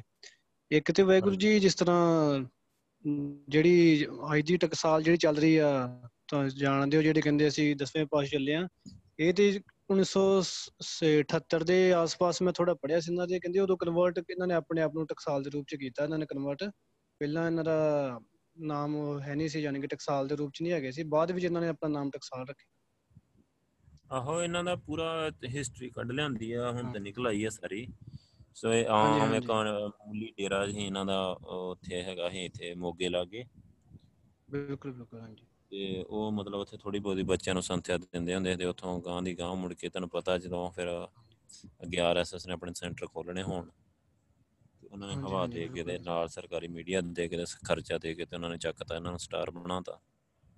ਹਾਂਜੀ ਬਿਲਕੁਲ ਬਿਲਕੁਲ ਵਾਹਿਗੁਰੂ ਜੀ। ਹੁਣ ਤਾਂ ਵਾਹਿਗੁਰੂ ਜੀ ਜਿਸ ਤਰ੍ਹਾਂ ਇੰਨਾ ਮਤਲਬ ਕਿ ਕੋਈ ਵੀ ਗੱਲ ਕਰੋ ਨਾ ਤੇ ਉਹ ਫੇ ਸਿੱਧਾ ਕਹਿ ਦਿੰਦੇ ਕਿ ਸਾਡੇ ਤੇ ਜਿਹੜੇ ਮਹਾਂਪੁਰਖੀ ਮੁਖੀ ਉਹ ਤੇ ਇਦਾਂ ਕਹਿੰਦੇ ਸੀ ਤੁਸੀਂ ਜ਼ਿਆਦਾ ਸਿਆਣੇ ਉਹਨਾਂ ਨਾਲੋਂ। ਇਹ ਗੱਲ ਬਹੁਤ ਅੱਜ ਕੱਲ ਨਾ ਟ੍ਰੈਂਡ 'ਚ ਚੱਲ ਰਹੀ ਆ।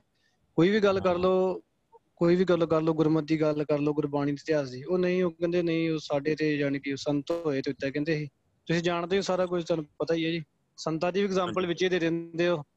ਤੇ। ਜੇ ਉਹਨਾਂ ਨੂੰ ਗੁਰੂ ਗ੍ਰੰਥ ਸਾਹਿਬ ਦੀ ਗੱਲ ਕਰੀਏ ਤੇ ਉਹ ਕਹਿੰਦੇ ਨਹੀਂ ਉਹ ਵੀ ਤਾਂ ਪੜ੍ਹਦੇ ਸੀ ਗੁਰੂ ਗ੍ਰੰਥ ਸਾਹਿਬ ਨੂੰ ਤੇ ਜ਼ਿਆਦਾ ਸਿਆਣੇ ਆ। ਇਹ ਇੱਕ ਬਹੁਤ ਵਾਹਿਗੁਰੂ ਜੀ ਇੱਕ ਬਹੁਤ ਪ੍ਰੋਬਲਮ ਕ੍ਰੀਏਟ ਕਰਦੀ ਹੈ ਗੱਲ ਕਿ ਲੋਕੀ ਯਾਨੀ ਕਿ ਫੋਲੋ ਗੁਰੂ ਸਾਹਿਬ ਨੂੰ ਨਹੀਂ ਕਰਦੇ ਫੋਲੋ ਕਿ ਬੰਦੇ ਨੂੰ ਫੋਲੋ ਕਰਦੇ ਆ। ਹਾਂ ਬਿਲਕੁਲ ਇਹ 12ਵਾਂ ਗੁਰੂ ਹੀ ਮੰਨਦੇ ਆ ਉਹਨਾਂ ਨੂੰ ਇੱਕ ਤਰੀਕੇ ਨਾਲ। ਹਾਂਜੀ ਹਾਂਜੀ ਬਿਲਕੁਲ ਬਿਲਕੁਲ। ਠੀਕ ਹੈ ਵਾਹਿਗੁਰੂ ਜੀ ਠੀਕ। ਹੋਰ ਵਾਹਿਗੁਰੂ ਜੀ ਕਿਸੇ ਦਾ ਕੋਈ ਸਵਾਲ ਹਰ ਕੌਰ ਵਾਹਿਗੁਰੂ। ਹਰਪ੍ਰੀਤ ਕੌਰ ਵਾਹਿਗੁਰੂ ਜੀ ਜੀ। ਵਾਹਿਗੁਰੂ ਜੀ ਕਾ ਖਾਲਸਾ ਵਾਹਿਗੁਰੂ ਜੀ ਕੀ ਫਤਿਹ। ਵਾਹਿਗੁਰੂ ਜੀ ਕਾ ਖਾਲਸਾ ਵਾਹਿਗੁਰੂ ਜੀ ਕੀ ਫਤਿਹ। ਵੀਰ ਜੀ ਦੋ ਗੱਲਾਂ ਪੁੱਛਣੀਆਂ ਸੀ।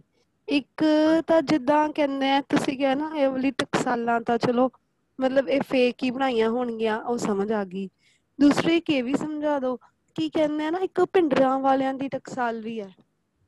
ਹਾਂ। ਕਹਿੰਦੇ ਨਾ ਇੱਕ ਪਿੰਡਰਾਂ ਵਾਲਿਆਂ ਜਿਹੜੀ ਟਕਸਾਲ ਆ ਉਹੀ ਆ। ਪਿੰਡਰਾਂ ਵਾਲਿਆਂ ਦੀ ਟਕਸਾਲ। ਉਹਨੂੰ ਦਮਦਮੀ ਟਕਸਾਲ ਨੂੰ ਪਿੰਡਰਾਂ ਵਾਲਿਆਂ ਦੀ ਕਹਿੰਦੇ ਆ। ਉਹਨਾਂ ਦਾ ਨਾ ਬਾਅਦ ਵਿੱਚ ਟਕਸਾਲ ਉਹ ਤੁਹਾਨੂੰ ਪਤਾ ਇਹ ਡੇਰੇ ਵੰਡੇ ਜਾਂਦੇ ਹੁੰਦੇ ਨਾ ਇੱਕ ਜੱਥਾ ਇਹਨਾਂ ਦਾ ਪਿੰਡਰੀ ਚਲ ਗਿਆ ਹੈ ਠੀਕ ਆ? ਹਾਂਜੀ ਇੱਕ ਮਹਿਤੇ ਚਲ ਗਿਆ ਹੈ ਪਿੰਡਰਾਂ ਮਹਿਤਾ। ਉਹ ਗਾਂ ਦੀਆਂ ਵੰਡੇ ਜਾਂਦੇ ਹੁੰਦੇ ਹੁਣ ਵੀ ਉਹ ਤਿੰਨ ਚਾਰ ਥਾਵਾਂ 'ਤੇ ਵੰਡੀ ਗਈ ਇੱਕ ਅਜਨਾਲੇ ਵਾਲੀ ਹੋ ਗਈ ਆ ਇੱਕ ਉਹ ਦੂਜਾ ਹੋ ਗਿਆ ਆ। ਉਹਦਾ ਕੀ ਨਾਂ ਰਾਮ ਸਿੰਘ। ਤੇ ਇੱਕ ਉਹ ਤਿੰਨੀ ਥਾਈ ਵੰਡੇ ਗਏ ਹੁਣ ਤੇ ਗਾੜੀ ਬੜੇ ਜਿੰਨੇ ਮੁੰਡੇ ਹੁੰਨੇ ਆ ਉਹਨਾਂ ਨੇ ਡੇਰੇ ਬਣਾ ਲਏ ਆਪਣੇ ਵੱਖਰੇ ਵੱਖਰੇ। ਸੋ ਇਦਾਂ ਹੋ ਗਿਆ। ਮਤਲਬ ਇਹਨਾਂ ਦਾ ਆਪਾਂ ਨੂੰ ਕੀ ਲੈਣਾ ਦੇਣਾ ਹਨਾ? ਆਪਾਂ ਤਾਂ ਗੁਰੂ ਗ੍ਰੰਥ ਸਾਹਿਬ ਜੀ ਨੂੰ ਦੇਖਾਂਗੇ। ਕਹਿੰਦੇ ਨਾ ਕਿ ਇਹ ਵਾਲੇ ਪਿੰਡਰਾਂ ਵਾਲਿਆਂ ਦਾ ਗੁਟਕਾ ਜ਼ਿਆਦਾ ਠੀਕ ਹੈ ਦੂਸਰਾ ਗੁਟਕਾ ਗਲਤ ਹੈ ਏਦਾਂ ਕਰਕੇ ਏਦਾਂ ਕਹਿ ਦਿੰਦੇ ਆ ਕਿ ਦੂਸਰਾ ਗੁਟਕਾ ਚੱਲ। ਵਾਹਿਗੁਰੂ ਜੀ ਆਪਾਂ ਤਾਂ ਗੁਰੂ ਗ੍ਰੰਥ ਸਾਹਿਬ ਜੀ ਨੂੰ ਦੇਖਦੇ ਆ ਪਰ ਆਮ ਜਿਹੜੀ ਲੋਕ ਆ ਭੋਲੇ ਭਾਲੇ ਸਿੱਖ ਆ ਜਿਹੜੇ ਸੋ ਉਹ ਆਮ ਜਨਤਾ ਨੂੰ ਨਾ ਬਹੁਤ ਪਿੱਛੇ ਲਾਇਆ ਹੈ ਬਹੁਤ ਵੱਡੇ ਪੱਧਰ ਤੇ ਗੱਲ ਇਹ ਆ। ਤੇ ਇੱਕ ਦੂਸਰੀ ਗੱਲ ਲਾਸਟ ਇਹ ਹੈ ਕਿ ਕਹਿੰਦੇ ਇਹ ਨਾ ਵੀਰ ਜੀ ਮੈਂ ਗੱਲ ਸੁਣੀ ਸੀ ਤੇ ਵੈਸੇ ਮੈਨੂੰ ਸਹੀ ਲੱਗਦੀ ਨਹੀਂ ਹੈ। ਮੈਂ ਤੁਹਾਡੇ ਨਾਲ ਕਹਿ ਕੇ ਸ਼ਾਇਦ ਕਿਸੇ ਹੋਰ ਨੇ ਵੀ ਸੁਣੀ ਹੋਣੀ ਕਿ ਗੁਰੂ ਗੋਬਿੰਦ ਸਿੰਘ ਜੀ ਨੇ ਨਾ ਭਾਈ ਮਨੀ ਸਿੰਘ ਜੀ ਨੂੰ ਇਹ ਵਾਲਾ ਕਹਿੰਦੇ ਸ਼ਰਾਫ ਦਿੱਤਾ ਸੀ ਕਿ ਉਹ ਪੋਥੀ ਸਾਹਿਬ ਲਿਖਦੇ ਹੁੰਦੇ ਸੀ ਨਾ ਬਾਣੀ ਦੇ ਅਲੱਗ-ਅਲੱਗ ਕਰਕੇ ਕਹਿੰਦੇ ਜਿਹੜੇ ਗੁਟਕਾ ਸਾਹਿਬ ਬਣਨੇ ਸ਼ੁਰੂ ਹੋਏ ਨਾ ਭਾਈ ਮਨੀ ਸਿੰਘ ਜੀ ਨੇ ਬਣਾਉਣੇ ਸ਼ੁਰੂ ਕੀਤੇ ਆ ਤੇ ਉਹ ਗੁਰੂ ਜੀ ਨੇ ਕਿਹਾ ਸੀ ਜਿੱਦਾਂ ਤੁਸੀਂ ਬਾਣੀ ਨੂੰ ਤੋੜਿਆ ਉਦੋਂ ਤੁਹਾਡਾ ਵੀ ਬੰਦ-ਬੰਦ ਕੱਟਿਆ ਜਾਏਗਾ। ਇਹਦੇ ਬਾਰੇ ਵੀ ਦੱਸ ਦਿਓ। ਇਹ ਵ- ਸਾਰੀਆਂ ਬਕਵਾਸ ਗੱਲਾਂ। ਆ ਐਸੀ ਕੋਈ ਗੱਲ ਨਹੀਂ ਆ ਗੁਰੂ। ਸਾਹਿਬ ਜੀ ਛੋਟੀਆਂ ਪੋਥੀਆਂ ਵੀ ਰੱਖਦੇ ਸੀ ਸੋ ਪਹਿਲਾਂ ਸਗੋਂ ਛੋਟੀਆਂ ਪੋਥੀਆਂ ਬਾਅਦ ਵਿੱਚ ਦੇ ਪੰਜਵੇਂ ਪਾਤਸ਼ਾਹ ਨੇ ਤੇ ਉਹ ਸੰਪਾਦਨਾ ਕੀਤੀ ਹੈ ਪਹਿਲਾਂ ਤਾਂ ਹੈ ਛੋਟੀਆਂ ਪੋਥੀਆਂ ਹੈ ਏਦਾਂ ਦੀ। ਗੱਲਾਂ ਵੱਡੇ-ਵੱਡੇ ਇੰਸਟੀਟਿਊਸ਼ਨ ਵਿੱਚ ਬੱਚਿਆਂ ਨੂੰ ਦੱਸੀਆਂ ਜਾ ਰਹੀਆਂ ਨੇ ਵੀਰ ਜੀ ਤਾਂ। ਫਿਰ ਸਾਡੇ ਮਨਾਂ 'ਚ ਆਈਆਂ ਤੇ ਫਿਰ ਦੇਖੋ। ਉਹ ਇਹ ਸਾਰੇ ਜਿਹੜੇ ਵੱਡੇ ਵੱਡੇ ਇੰਸਟੀਟਿਊਸ਼ਨ ਆ ਜਾਂ ਇਹ ਜਿਹੜੀਆਂ ਸੰਪਰਦਾਵਾਂ ਆ ਜਾਂ ਜਿੰਨੇ ਵੀ ਆ ਨਾ ਇਹ ਵੈਗਰੂ ਸਾਰੇ ਆਰਐਸਐਸ ਦੇ ਪੱਕੇ ਮੈਂਬਰ ਆ ਤੇ ਅੰਡਰ ਆਰਐਸਐਸ ਚੱਲ ਰਹੇ ਆਪਾਂ ਨੂੰ ਪਤਾ ਨਹੀਂ ਇਹਨਾਂ ਗੱਲਾਂ ਦਾ। ਠੀਕ ਹੈ ਵੀਰ ਜੀ ਓਕੇ ਸੋ ਇਦਾਂ ਦੀ ਗੱਲ ਨਹੀਂ ਉਹਨਾਂ ਨੇ ਬਹੁਤ ਗੁਰੂ ਸਾਹਿਬ ਸਰਾਫ ਦਿੰਦੇ ਹੀ ਨਹੀਂ। ਪਹਿਲਾਂ ਤੁਸੀਂ ਇਹ ਗੱਲ ਇੱਥੇ ਹੀ ਗਲਤ ਹੋ ਜਾਂਦੀ ਕਦੀ ਸਰਾਫ ਨਹੀਂ ਦਿੱਤਾ ਗੁਰੂ ਸਾਹਿਬ ਨੇ। ਉਹੀ ਭਾਈ ਮਨੀ ਸਿੰਘ ਵਰਗੇ ਯੋਧੇ ਨੂੰ ਆਹੋ ਕਨਮਾ ਹੋਣਿਆ ਆਪਾਂ ਪੜਿਆ ਹੀ ਆ। ਜਿਹੜਾ ਗੁਰੂ ਸਾਹਿਬ ਨੇ ਜਾਰੀ ਕੀਤਾ ਕਿ ਮੇਰੇ ਫਰਜ਼ੰਦ ਫਰਜ਼ੰਦ ਕਹਿੰਦੇ ਪੁੱਤਰਾਂ ਨੂੰ। ਕਿ ਮੇਰੇ ਫਰਜ਼ੰਦ ਆ ਮਤਲਬ। ਸੋ ਇਹ ਕਰਕੇ ਇਹੋ ਜਿਹੀਆਂ ਗੱਲਾਂ ਨਹੀਂ ਹੈਗੀਆਂ। ਇੰਨੀ ਸੇਵਾ ਕੀਤੀ ਹੋਏ ਸਾਰੇ ਮਤਲਬ ਸਭ ਤੋਂ ਅਹ, ਵੱਧ ਸ਼ਹੀਦੀਆਂ ਭਾਈ ਮਨੀ ਸਿੰਘ ਦੇ ਪਰਿਵਾਰ ਚ ਹੋਈਆਂ ਗੁਰੂ ਸਾਹਿਬ ਦੇ ਨਾਲ। ਸ਼ਹੀਦ ਉਹਦੇ ਸਾਰਾ ਆਪਾਂ ਕਹਿ ਲਈਏ ਪੂਰਾ ਕੁਟੰਬ ਹੀ ਸ਼ਹੀਦਾਂ ਦਾ ਹੈ ਤੇ ਉਹਨਾਂ ਨੂੰ ਇਸਰਾਫ ਦੇਣਾ ਹੈ ਗੁਰੂ ਸਾਹਿਬ ਨੇ ਇਹ ਪਾਗਲਾਂ ਦੀਆਂ ਗੱਲਾਂ ਨੇ। ਇਹ ਉਹਨਾਂ ਦਾ ਮਤਲਬ ਨਾ ਬਸ ਇਹ ਮਸਾਲੇ ਹੀ ਆ ਵਾਹਿਗੁਰੂ। ਬੜਾ ਕੁਝ ਹੋ ਰਿਹਾ ਸਿੱਖੀ ਨੂੰ ਖਤਮ ਕਰਨ ਵਾਸਤੇ। ਠੀਕ ਆ ਹਾਂਜੀ ਭਾਈ ਜਰਨੈਲ ਸਿੰਘ ਜੀ। ਅਹ ਹਾਂਜੀ ਵਾਹਿਗੁਰੂ ਜੀ ਜਿਸ ਤਰ੍ਹਾਂ ਭੈਣ ਜੀ ਦੱਸ ਰਹੇ ਸੀ ਕਿ ਪਿੰਡਰਾ ਵਾਲੀ ਟਕਸਾਲ ਦੀ। ਹਾਂਜੀ। ਹਾਂਜੀ ਆ ਰਹੀ ਵਾਹਿਗੁਰੂ ਜੀ ਆਵਾਜ਼ ਜੀ? ਹਾਂਜੀ ਹਾਂਜੀ। ਹਾਂਜੀ ਹਾਂਜੀ। ਮੈਂ ਕਿਹਾ ਵਾਹਿਗੁਰੂ ਜੀ ਜਿਸ ਤਰ੍ਹਾਂ ਇਹਨਾਂ ਦੇ ਇਹ ਸੁੰਦਰ ਸਿੰਘ ਉਹਨਾਂ ਦੇ ਹੁੰਦੇ ਸੀ ਜਿਹੜਾ ਮੁਖੀ ਉਹ ਪਿੰਡਰਾ ਵਾਲੇ ਤੋਂ ਹੀ ਉਹਨਾਂ ਦਾ ਉਹਨਾਂ ਦਾ ਨਾਮ ਪਿੱਛੇ ਲੱਗਦਾ ਪਿੰਡਰਾ ਵਾਲਾ। ਉਹਦੇ ਤੋਂ ਫਿਰ। ਇਹਨਾਂ ਦੀ ਪ੍ਰਚਲਿਤ ਹੋ ਗਿਆ ਪਿੰਡਰਾ ਵਾਲਾ। ਬਾਅਦ ਵਿੱਚ ਇਹ ਟਕਸਾਲ ਚ ਇਹਨਾਂ ਨੇ ਕਨਵਰਟ ਕੀਤਾ ਨਾ ਨੂੰ ਹਰਜਿੰਦਰ ਸਿੰਘ ਦਲਗੀਰ ਨੇ ਇੱਕ ਕਿਤਾਬ ਲਿਖੀ ਆ। ਉਹਨੇ ਪੂਰਾ ਉੱਚ ਕਰਤਾ ਸਾਰਾ ਕੁਝ ਇਹਨਾਂ ਦਾ। ਸਭ ਉਹਨੇ ਜਾ ਕੇ ਖੋਜ ਕਰਕੇ ਕੱਲਾ ਕੱਲਾ ਲੱਭ। ਲੈਂਦਾ। ਪੂਰਾ ਪੋਸਟਮਾਰਟਮ ਕੀਤਾ ਉਹਨਾਂ ਦੇ ਵਿੱਚ। ਉਹ ਤੁਸੀਂ ਪੜ ਸਕਦੇ ਜੇ ਕਿਸੇ ਨੇ ਪੜ੍ਹਨੀ ਹੋਏ ਤਾਂ। ਵਾਹਿਗੁਰੂ ਜੀ ਦੱਸਿਓ ਕਿਤਾਬ ਦਾ ਨਾਮ ਦੱਸ ਦਿਓ। ਨਾ ਨਹੀਂ ਮੈਨੂੰ ਪਤਾ। ਹਰਜਿੰਦਰ ਸਿੰਘ ਦਲਗੀਰ ਦੀ ਲਿਖੀ ਆ ਇੰਨਾ ਮੈਨੂੰ ਪਤਾ ਆ। ਤੁਸੀਂ ਸ਼ਾਇਦ ਨੈਟ ਤੇ ਥੋੜਾ ਬਹੁਤਾ ਖੋਲੋਗੇ ਤੇ ਤੁਹਾਨੂੰ ਉਹ ਤੇ YouTube ਤੇ ਉਹ ਵੀਡੀਓ ਮਿਲ ਜਾਣੀਆਂ। ਉਹਦੇ ਲੈਕਚਰ ਵੀ ਹੈਗੇ ਆ ਉਹਦੇ ਸਾਰੇ ਬਾਰੇ। ਠੀਕ ਹੈ ਵਾਹਿਗੁਰੂ ਠੀਕ ਹੈ ਜੀ ਠੀਕ ਹੈ ਹਾਂਜੀ ਵਾਹਿਗੁਰੂ। ਹੋਰ ਵਾਹਿਗੁਰੂ ਜੀ ਕਿਸੇ ਦਾ ਕੋਈ ਸਵਾਲ ਹੈ?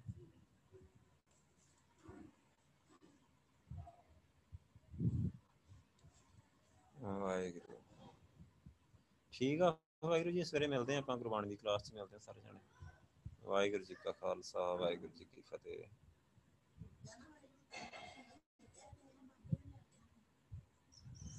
ਇੱਕ ਸਵਾਲ ਆਇਆ।